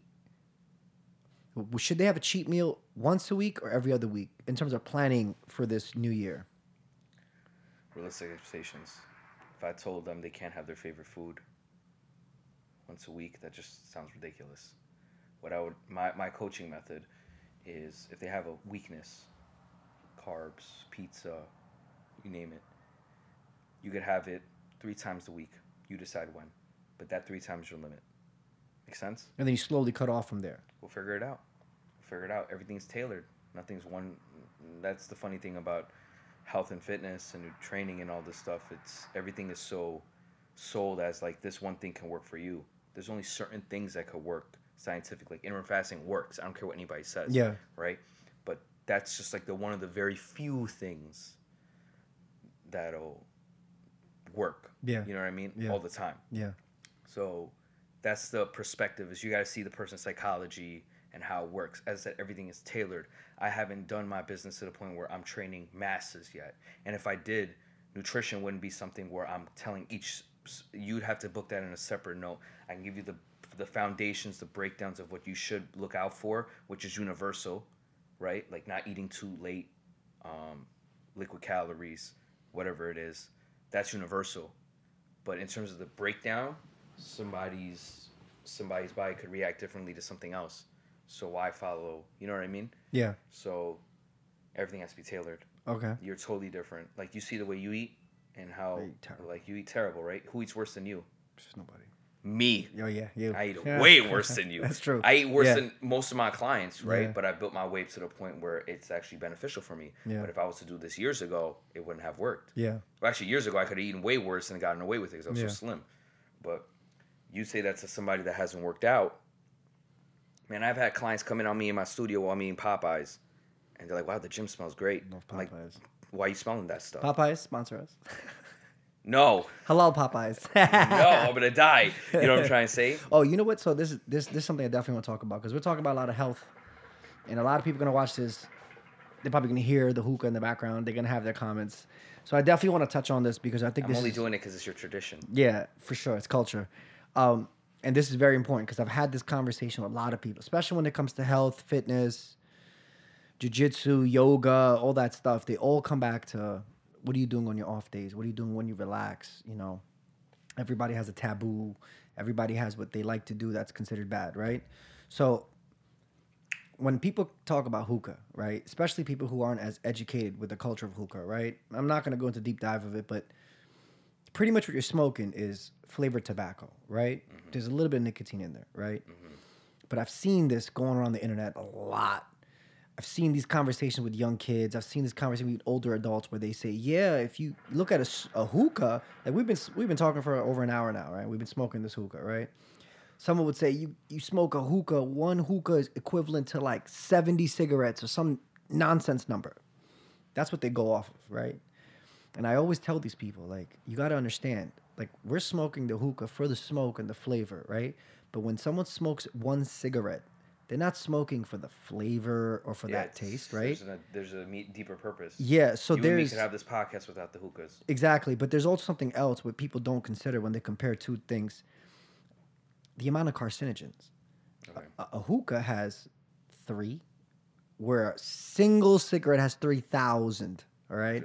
And if you think about the long term usage, I mean, people have been smoking hookah for centuries, right? Hundreds and hundreds of years. It's been part of cultures all over the Middle East, South Asia, Yeah. everywhere. Cigarettes contains things that was never part of the system a hundred, or maybe they were in some ways, but not the way they're made now with all these artificial things. And we know that that leads to cancer and leads to other mouth tar buildup in diseases, all this issues. So I'm gonna throw a disclaimer first. I, I I don't think you should smoke hookah until you're at least like 22, 21 minimum because I don't think, I just think you want your lungs and your body to get to a certain level with nothing fucking it up. Same thing with drinking. Like like I know you could drink when you're 21. I think you should wait till you're 24 personally because your liver, your body, just in general. I don't think you should drink at all. Yeah, I mean, look, I, But I'm not against people not drinking. if you, yeah, not at all. yeah, if you want to, That's just that's our you. beliefs right now, Yeah, right? like I personally don't drink. Even when I was a promoter, I didn't really like the drinking concept of it because I realized like, what am I going to the gym, killing myself, and then I take a sip of this shit and it's like 300 calories in one glass. On top of that, it's destroying my liver. You know how important the liver function is for bodybuilding and for physique and for diet. Absolutely. So you when when you have this information, it's like a video game. You start seeing everything like this is poison. This is not going to help me. So, like, I'm not gonna tell somebody, yeah, hookah's great for your health. It's fantastic. Yeah, smoke hookah and go run a marathon. No. But what I will say to somebody, when you're comparing things, make sure you take the time to look at all the facts. Don't just let someone's clever way of coercing information Correct. and telling you. So, you know, like that's the big thing about when they compare cigarettes to hookah. I just want people to be aware. Like, there's a big game that's involved in people trying to convince you to use cigarettes because cigarettes are quick. You smoke one in five, six minutes. Yeah. Oh, you burn through them. the vaping stuff. Va- and, pens, yo, man, don't get yo, me started. Man, bathrooms, man. Oh man, I these see these 16, these 17 year old kids at the bus stop. What are y'all doing? man. What are y'all doing? Bro, what are y'all into the- doing? man, I got people like I've seen like they can't go out for like a couple minutes without taking a puff or something. And That's I'm not saying wild. there's nothing wrong Yeah. with it, but when did you start? Let's be Yeah. real. And what caused you? Your influence, your surroundings. But we're not talking about that as much, are we? Right? You know, they say statistically 90% of cigarette smokers were cigarette smokers at the age of 18 and under. Like they started before 18 and they were already then like hooked. So after 18, it doesn't matter. They're going to be hooked for life. 90%. So, like, that's something kids should just think about. Like, 90% of these people out there are hooked when they're at your age. So you should know that once you start any of this shit at that and like now we don't have the figures yet for the the vapes. But I just think like even when it comes to smoking weed, like I'll smoke the flower. But I don't touch the oils because I feel like we don't have enough information about it yet. That's first. And second, that type of stuff lingers, stays in your system. It doesn't dissolve the way you think. People think you just get the high, but like you don't have all the facts yet, man. Yeah, well, I, I wouldn't know. you know? Yeah. Yeah, yeah, just, you a, just a quick disclaimer. I have never done any drugs in my life. I have never drank in my life. Um, I've done all that stuff. but the beauty is now you can get somebody else's perspective because I've studied these things Yeah. to a certain extent in terms of the health correlations, right? And you're speaking to somebody that has never done it, Yeah. and that somebody has worked with people, trainers, being a director, whatever, Yeah. that do it on the regular, right? So you're getting the best of essentially both answers. Yeah. One extreme is me, and the other extreme is I've met people, and we know people that are addicted to this stuff Yeah. nonstop. Yeah. Like, Sad, yeah. yeah, it's pretty extreme, man. Yeah, man. I mean, I've met people who are like addicted to liquor. Like they would drink Oh, a yeah, full I bottle of vodka. They can't sleep without it. They can't. They well, it's not even that. They can't function without drinking beer. And that's the other thing about alcohol. Like, alcohol is one of those substances you just cannot stop cold turkey. Your body will go into shock. Oh yeah, yeah. You can't. But like, like marijuana, like I- like I know, like I've I've definitely done those cleanses where I haven't smoked for like a month or 2 You get a new job, you got to pass a drug test. Like, I'm sure a lot of people done that. Um, by the way, the trick is nicotinamide. I'm sorry, niacinamide. You take that for about two and a half weeks. I'm just telling anybody who has to take a drug test that that's the trick. You take niacinamide, right, and it, it, it makes your pretty much your blood vessels like dilate, and you sweat, you feel itching and burning. But you do that for two weeks.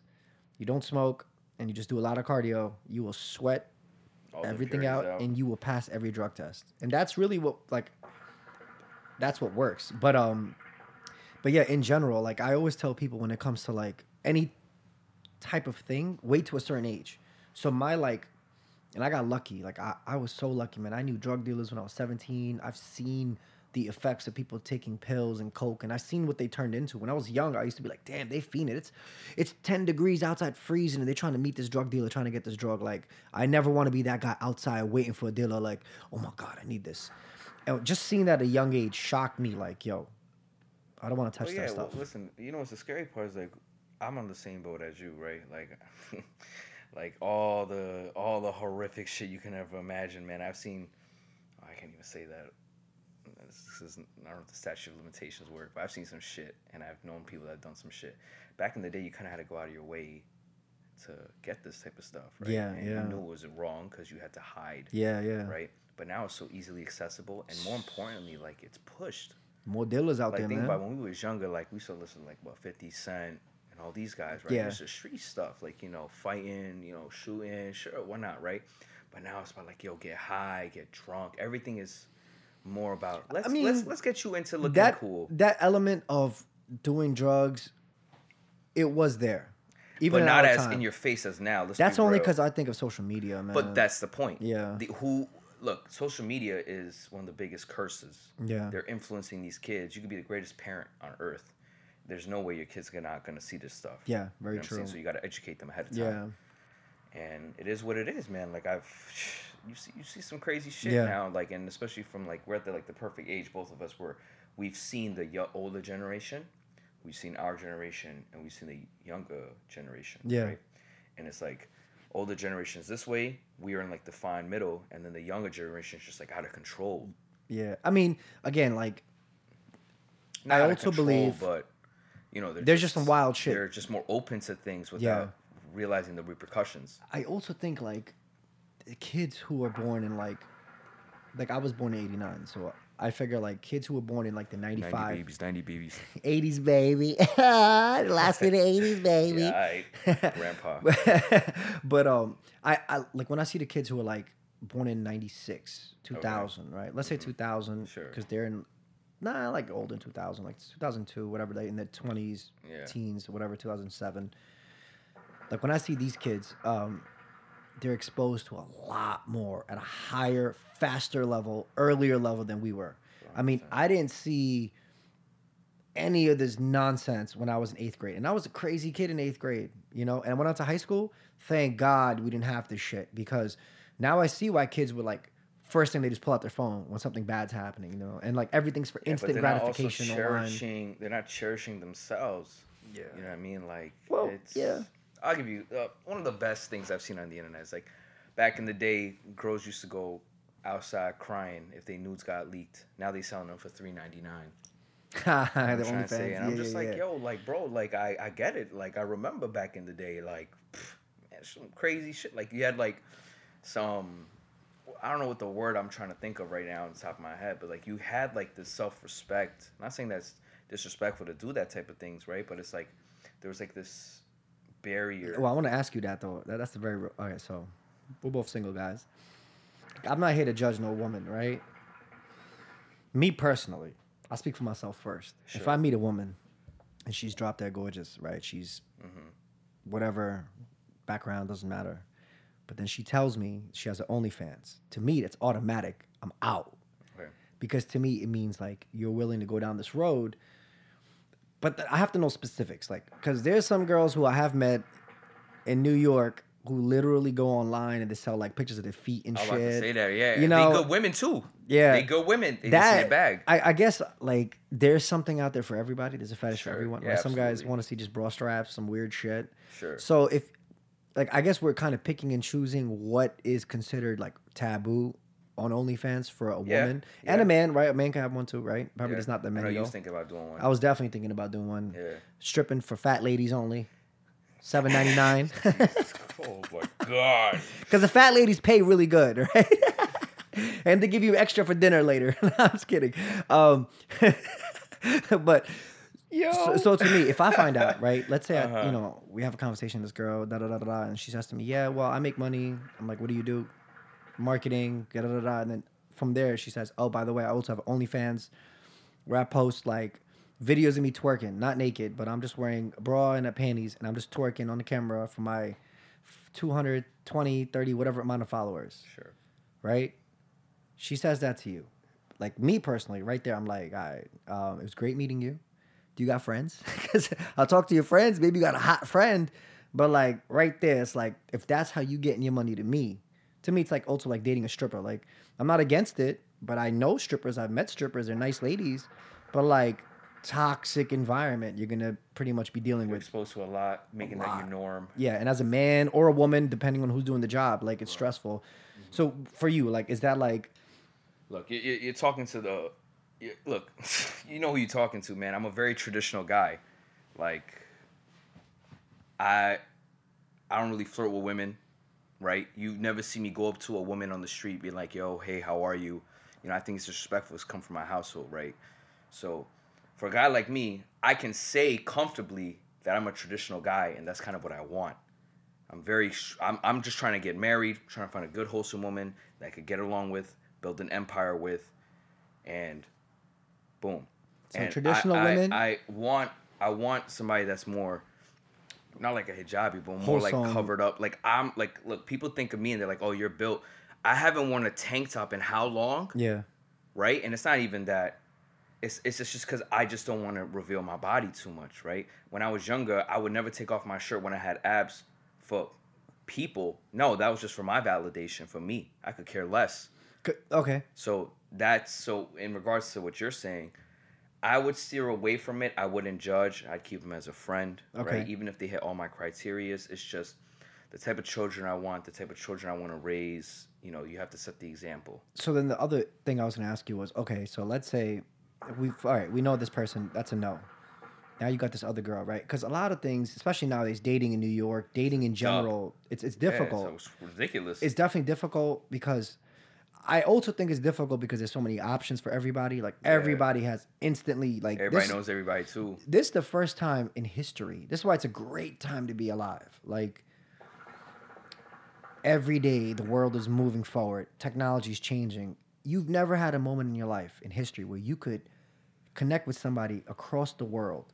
You could literally be swiping in another country. Like if you have a fetish, yeah, you got a you got a fetish for a certain type of girl in a certain country, you could swipe in that country. You couldn't do that before. So I think now it's it's like it muddies the water a little bit, you know? Yeah. A lot of options, a lot of things happening. But let me ask you, let's say going down this road of like just dating, social media, you meet a woman, she's talking to you or whatever, right? And let's say you never checked her Instagram, nothing. You just met her physically. You guys had a conversation, mutual friends, whatever, I don't know. You get to her information, and now you guys walk away. You both have each other's contact, right? Instagram and phone number. You check her Instagram page. Earlier, I said, what if there was a girl who OnlyFans who's twerking? That's that's a no no, right? What if she's one of these girls who's like into fitness, right? But she's posting these pictures and videos of her in the gym working out, right? And we've seen these girls in the gym working out. Same thing with dudes who are tank tops or like no top at all. They're flexing, ripped abs. You. you got a girl. I don't post nothing like that, but could. I could, but it's not my thing. I like to hide my shit. But um, now. Now, yeah, I was wild when I was younger. That's why I can't blame him. But to me, it was more for like just just just because it made me feel good That to know fun. that I had that. it was that. fun, bro. It was fun. It was for you, man. Yeah. Like, you know, you'd be clown about it. You didn't take it too A- serious. And, and when I was doing that, I had a girlfriend too, so it was wild. But um, if you see a girl who's posting pictures of herself wearing like the gym outfit, right? And it could be anything, but let's say she's wearing short, short booty shorts, Sure. great physique, right? Slim cut sports bra, you see her abs, and she's posting that in her page. Is that something that's for you, traditional dude? Is that turn off where you're like, yo, no, it depends on the woman, man. okay? It- as I said, like if she's doing it for herself, So it's deeper than just a picture. It's Yeah, more. man, you I'm get all to- about. I'm all about like, I'm all about like personality, the type of person that you are. I'm all about that. You know what I mean? Like, if you're somebody that just validates themselves through like their fitness, right? I'm okay with that. Like, that's not gonna bother me. You just gotta know where your head is at, right? But if, if you're the type of person where you seek validation from uh, confirmation from other people, oh, you're beautiful, damn, blah blah blah blah blah. That's not something I'm not gonna be really attracted to. Okay. Does that make sense? Yeah. Because I could be saying the same thing that this person is saying, and it won't have as much weight, Mm. right? Yeah, because I'm your partner now or whatever, but it's not the same. Okay. Like, people tell me all the time, man, you look great. It's, it's nice to hear, and you've heard, especially when we were younger, right? Oh, you got a great build. That's great. Thank you. I appreciate you with that, but um, that, that's all it is. Like, it's not gonna get me excited. I'm not gonna be like, oh my god, like you see that what she you know said. that's that's something very interesting because like when you start first start lifting right especially when you're younger you go through this journey chasing a physique then you get to a certain level you kind of realize when you maintain a certain level that like you forget where you're at like when i look myself in the mirror i don't really see what other people see you say the same every day you would ask me yo do i look brolic and i'm like yeah bro but like so like that self i guess realization like hey look your physique looks good I guess people start to lose that once they start hitting certain goals. Like, oh, they want the next challenge, the next challenge. Then they just become accustomed to a certain physique that they have. or maybe you know? they just forgot how they look. Know, okay, you- where they started like, from I'll give you an example. If I saw, apparently from what other people tell me, if I saw a dude that was exactly built like mine, like, damn, dude's crazy. That's the ideal look. But I don't see that in myself. But that's the beauty of this. You can't get too comfortable. Can't get comfortable. That's the biggest thing. You get comfortable, you failed. yeah, That's the same thing with any business. It's always growth. yeah, You know what I mean? So just don't let it become toxic and take over your life. That's Okay. the biggest takeaway. Hopefully that made sense. yeah, yeah. So let me ask you for, um, I guess getting comfortable. It's very important to break those places where you're just like set and you want to go beyond it. So it goes back to talking to the women, right? You said something interesting. You said traditionally, it's and I, I I personally feel like this has had an effect on me as a kid as well, with the brown culture, South Asian culture, where we're kind of told to stay away from the other sex, right? Keep your distance, religious backgrounds, whether you're Muslim, Christian, whatever religions are in that vicinity of the South Asian world. But it's not really like like I love Bollywood, right? I mm-hmm. love Bollywood. As a mm-hmm. kid, I used to idolize it. Like I used to always think as a child that when you find the girl, right, the heroine, and I'm the hero, you're gonna find a majestic way to have a connection. It'll be like the forces of the world are gonna connect you together, right? It doesn't happen. You gotta kind of go out of your way and introduce yourself to this mm-hmm. person Yeah. and get into the reality.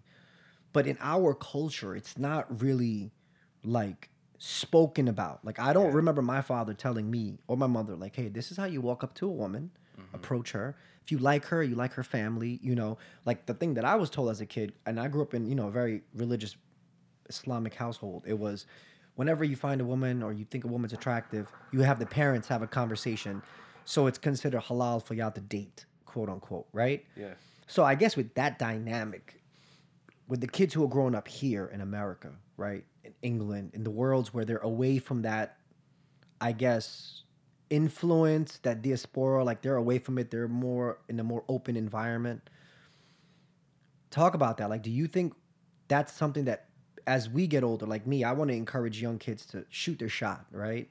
Again, I want the intention to be different because when I was growing up, like, like I know when I was young, like I would, I just wanted to talk to girls, right? And I didn't lose my virginity until I was like twenty something, you know. It took me a while to be like confident enough to realize I'm not going to hell. Like I used to think, I grew up very religious. Like you're gonna burn in fucking hell. Yeah. So whenever I would like a girl, I would never even think beyond holding her hand. You know. Yeah. Now I'm older; it's completely different. You know, got a couple of bodies, but I was kidding.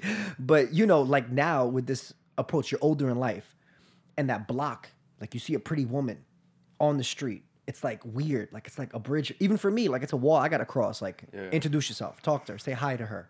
And I feel like now these young kids who are growing up into this world, who are in their twenties, like what should they think about? How should they approach the situation? Shouldn't they break that mold and be able to have that confidence to introduce themselves even if it's a girl who is from the same south asian background? It's not it's not spoken about but i feel like it's something that uh, we should encourage. I, I understand where you're coming from because like I didn't grow up in a very traditional household. Like grew up in a mom and my, my house is a different law. Yeah. You know how I grew up. Yeah, right? yeah. My parents was the, shout out to your parents yeah best parents on planet Earth. Right. Been ble- that's the only blessing God has given me that can never take for granted. Right.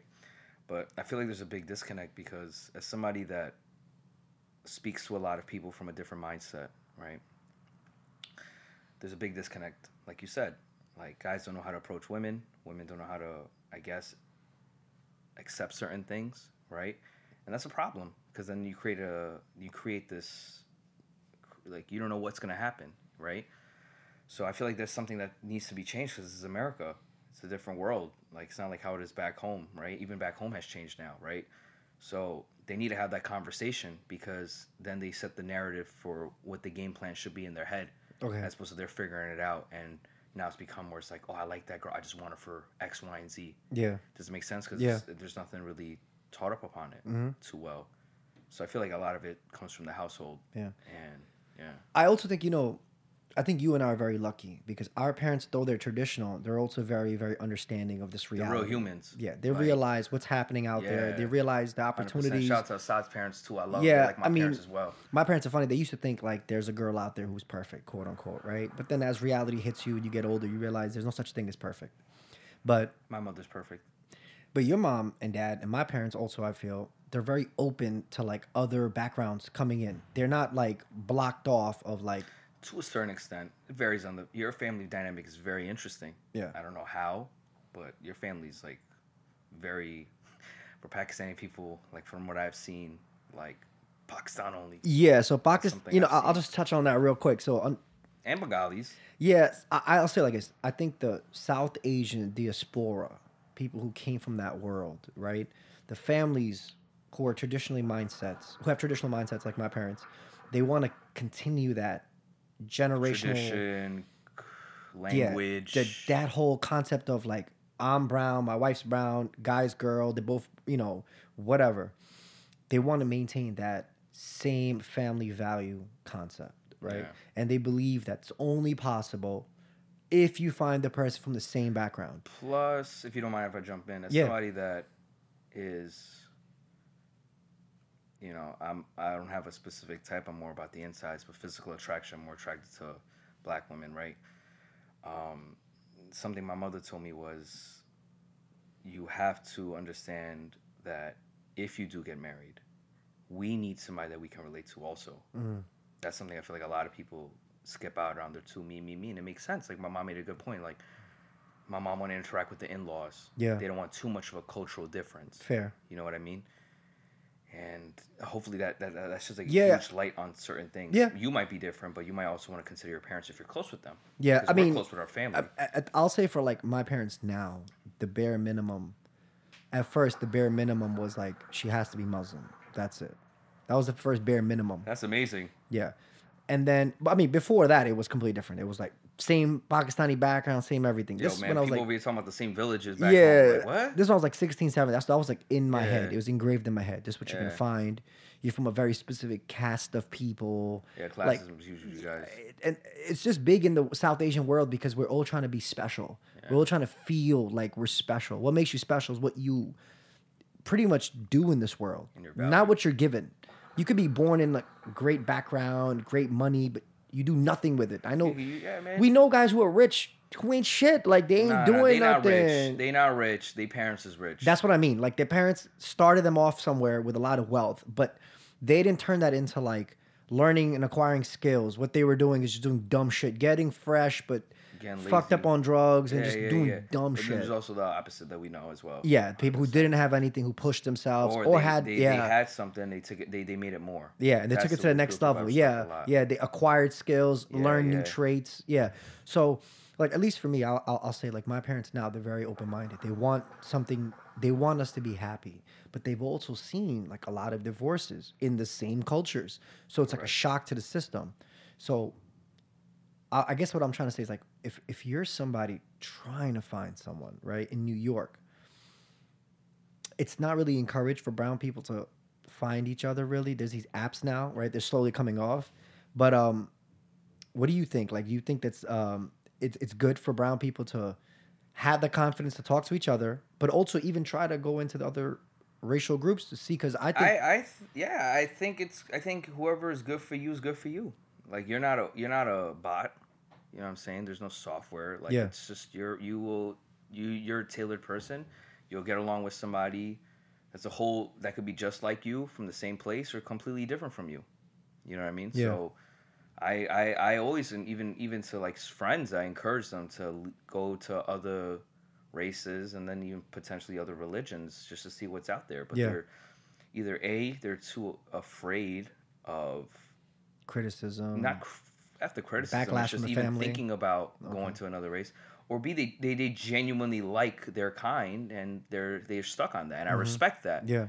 but just having the exposure you know what i mean like there's some people that literally take advantage of the fact that they're this race and women only want that specific race so they take advantage of all these men or women Yeah. you know and then there's some people that you might be from here and there's a guy out there or a woman out there that's from a whole different race background everything but you guys mingle perfectly and have Mm-hmm. yeah. the same values you already know how it goes Yeah.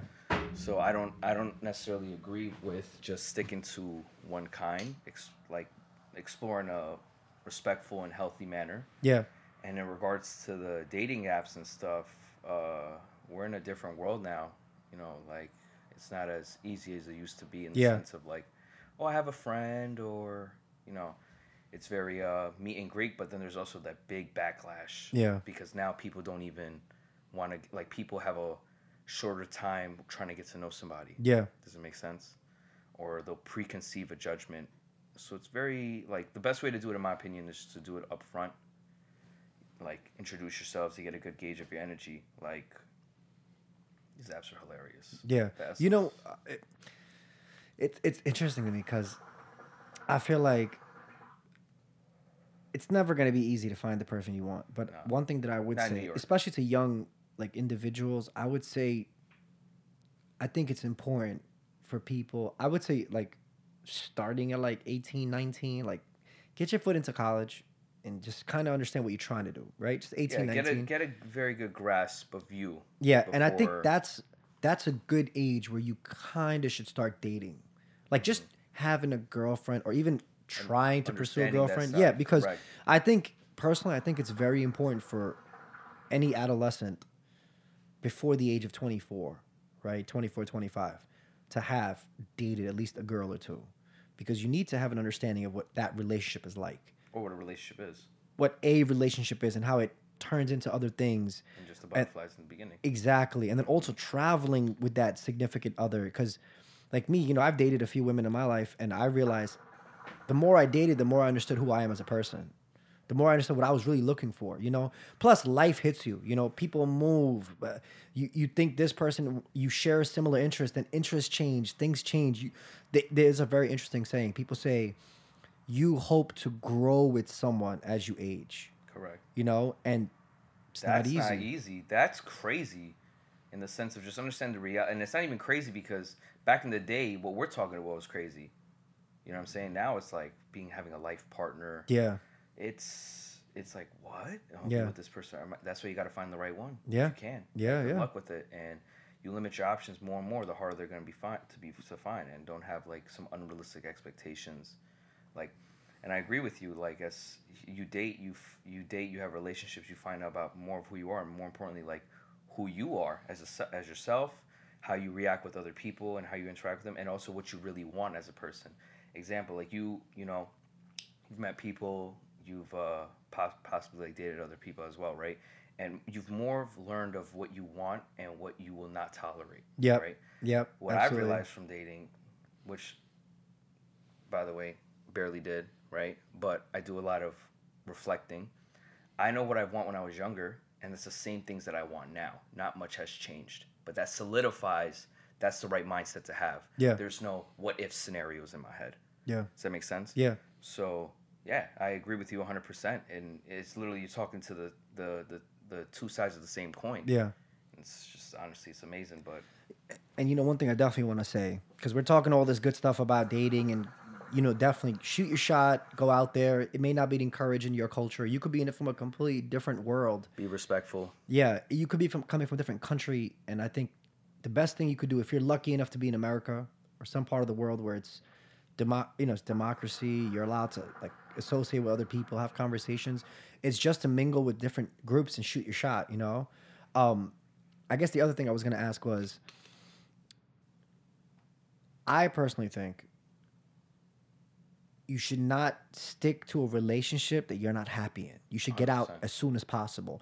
And I, I, I'll speak for myself first. Like I was in many relationships since I was a kid. You know, I would date a girl for like, and because of the South Asian mentality that I had, this Bollywood thing of that's the only girl I'm gonna be with forever. When I would date a girl, my mindset was always that's the girl I'm gonna marry. You tolerate all the bullshit. Everything. You take mm-hmm. everything. And it, it was mm-hmm. very difficult for me to say, this is not working no more. I have understood that whatever we've been doing together is just not compatible. And now I feel like my life, my journey is heading this direction. And I don't think this person is going to help me continue my journey. So the thing I was going to say is if you feel that way, you should get out instead of wasting time, right? So that's the thing I was going to ask you about. Like, what do you think? Like, someone's in a relationship right now. Okay. Like, oh, listen, yo, dude. Do you know what my job is? I, I train majority women. Um, uh, like I've become, I've taken on a role of being a therapist without actually. I'm not a licensed therapist. I'm, I'm not saying I'm a therapist, but I'm blessed to know so much about human psychology through books and understanding of people and the empathetic skills that I've had. yeah, Like, I would say you assess the situation, be realistic, and do what's right for you. Don't put yourself in a position where you're stuck. There's no such thing as stuck. You can leave anytime, right? Unless it's like your life threatening, then you gotta, you know. But assess the situation. I wouldn't say give up immediately, but unless you know it's a definite no or you see nowhere, you're not going nowhere with this person, cut it out. Example for this is, this is very. I'm, I'm very similar to you. I was in a relationship in my younger years, and Shorty used to hit me you know, like, and I used to tolerate it. You know, Shorty like made me bleed through my mouth. You know, she popped on me in front of my homeboys. Craziest shit. Like, I'm with my dogs, right? We going to the hood, and I'm I'm with like some of the most toughest dudes. Period, right? And of my boys, right? And she, they like, oh, that shit, this your girl across the street. She come across the street and she just blocks me in front of my boys, wallahi. And they were all like, yo, what the hell? And I tolerated that shit, right? now that I look back at it, bro, if you're not even giving me the handful respect, like after you've done so much self development and learning of who you are, if you're not giving me the same amount of respect that I deserve, or there's a miscommunication, there's something genuinely that I can't tolerate, I'm out. Yeah. Because I'm not gonna waste my precious time. Yeah. Every time you have is precious, right? That's that's what say, every billionaire, millionaire says. Like you can't buy back time, right? So you see where you're at. You see if you can keep a realistic, healthy relationship with this person, and if you can't, bounce. That's it. If this is just your fling, then keep it as a fling because you know you're not gonna. But don't lead them on. yeah, You know what I mean? So I agree with you. Like if it's toxic and it's not good for you, bounce because it's supposed to be something that builds you up. yeah, Both of y'all together. yeah, Half the time, more than half the time, it's somebody's taking a loss, somebody's taking an L, right? And that's not how it's supposed to be. definitely. I agree with So- him. Yeah, Uh, some you know if you if you do that just like a woman that does pretty much like chill stays at home right and that's the dynamic you want but you gotta go get her outside and you know that's not for you why put that person back you know what i mean or if you're a person that wants to go get her but you got a person a person that's uh not doing nothing with their life why do that yeah, you know what I'm saying? You're wasting your time. You know what I'm saying? And it's important to find out, as you said before, what type of woman you really want. yeah, That's just that's just a filter that you have that you're not looking at somebody's face value and you're checking them off. It's you get to know them. That's the most important thing. Then you realize this was isn't really isn't really for me. yeah. I'm out. See, now that's why I'm I'm, I'm big about that because like the old traditional ways was families meet first. They feel like the two people are compatible in whatever way they know each other. Then they meet, then shotgun wedding type situation. And nowadays, like again, now you see how important it is to like develop yourself as a person. Because I think when you when you actually date somebody, it changes you as a person too. It makes you grow, for better or worse. It might make you worse. Yeah, you know you're in a you're in a randomized situation. Yeah. You know, so you gotta adapt. I think that's so that's what like I guess the main thing is I guess dating personally what I believe is dating over time will be more encouraging like the South Asian demographic. Like you should find a person a certain age and kind of see how it is before you guys tie the knot because there's nobody who's not getting divorced. Like it's it's out there for every group of people, you know? One thing I always want to say to like the South Asians is like just be real with who you are. Like there's no you don't gain nothing from lying to somebody. Yeah. You know, like there's this huge thing about digging into people's pasts. Like that has nothing to do with you now. You know what I mean? Like it's one of these perspectives I always tell people is like you're gonna judge somebody off your past, but look at yourself. You can't be a hypocrite Yeah. just judging one like a man or a woman or whatever, right? Whatever you identify as, like, you can't just say that person's bad because of this amount of partners or whatever Yeah. the case may be. Look at yourself, fool. Yeah. Like just straight up, like that's just how it is. So I, I'll be fair. I gotta be fair on that. I agree a thousand percent that you shouldn't judge a person on their past because you don't know what they were going through at that time. Correct. Correct. So you really should not hold it against them, for the most part. For But the most part, I it agree. just For the most part, yes. No, no, no. What I'm saying, you already know what navigation I was going. Yeah, through, yeah, yeah. Right.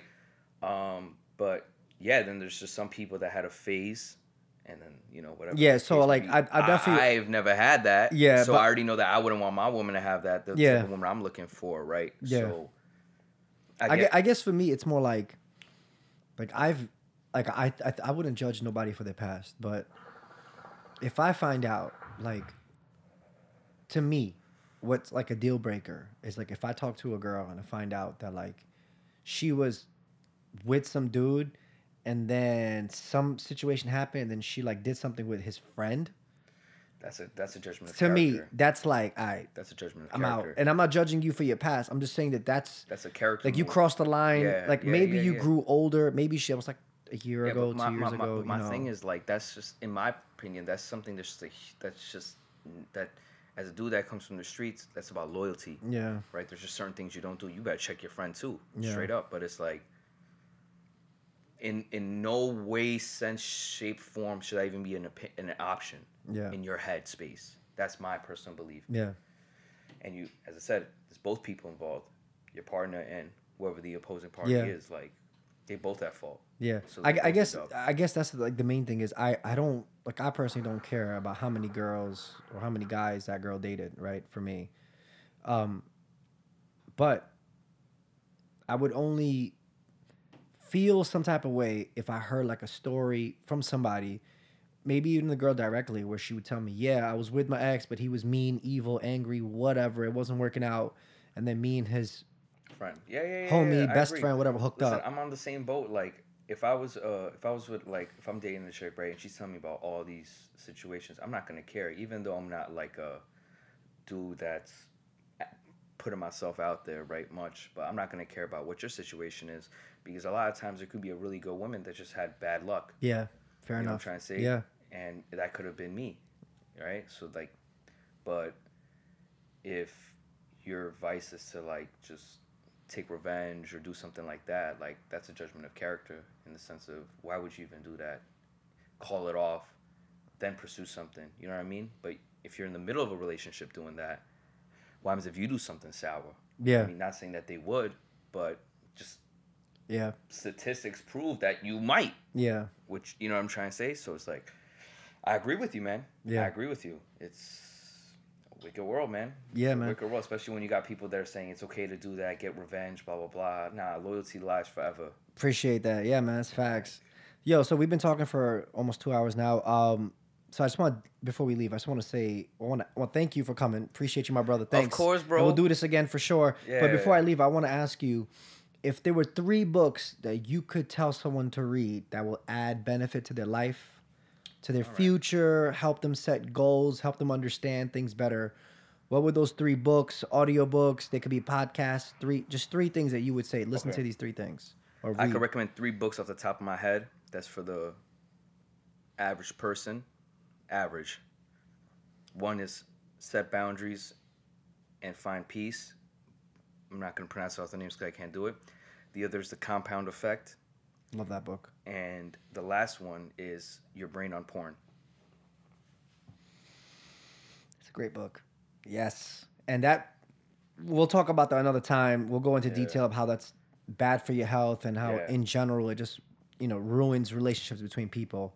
Um, but yo, Naveed, my brother, thank you for coming again. I appreciate you. I'm honored, bro. I'm honored. People, thank you for listening and dealing with us. I hope you really uh, took some gems from this talk. You know, we're coming from a good place. Not necessarily everything we'll say will be relatable, but for the people that can't relate to certain topics, you know, internalize it. Not saying use it immediately, but learn from somebody else's perspective and their way of thinking, and make your own judgments from there.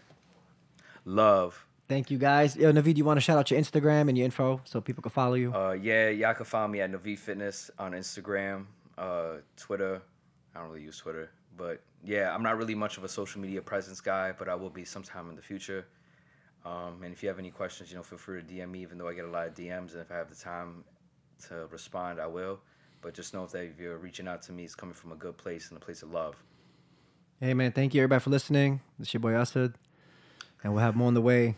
We out. Brooklyn. Queens. That was fire. All right. Ah. Yo, this shit didn't die once. I think we have to keep this charger.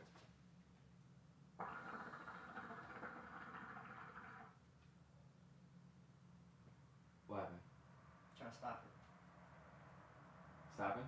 No, stop.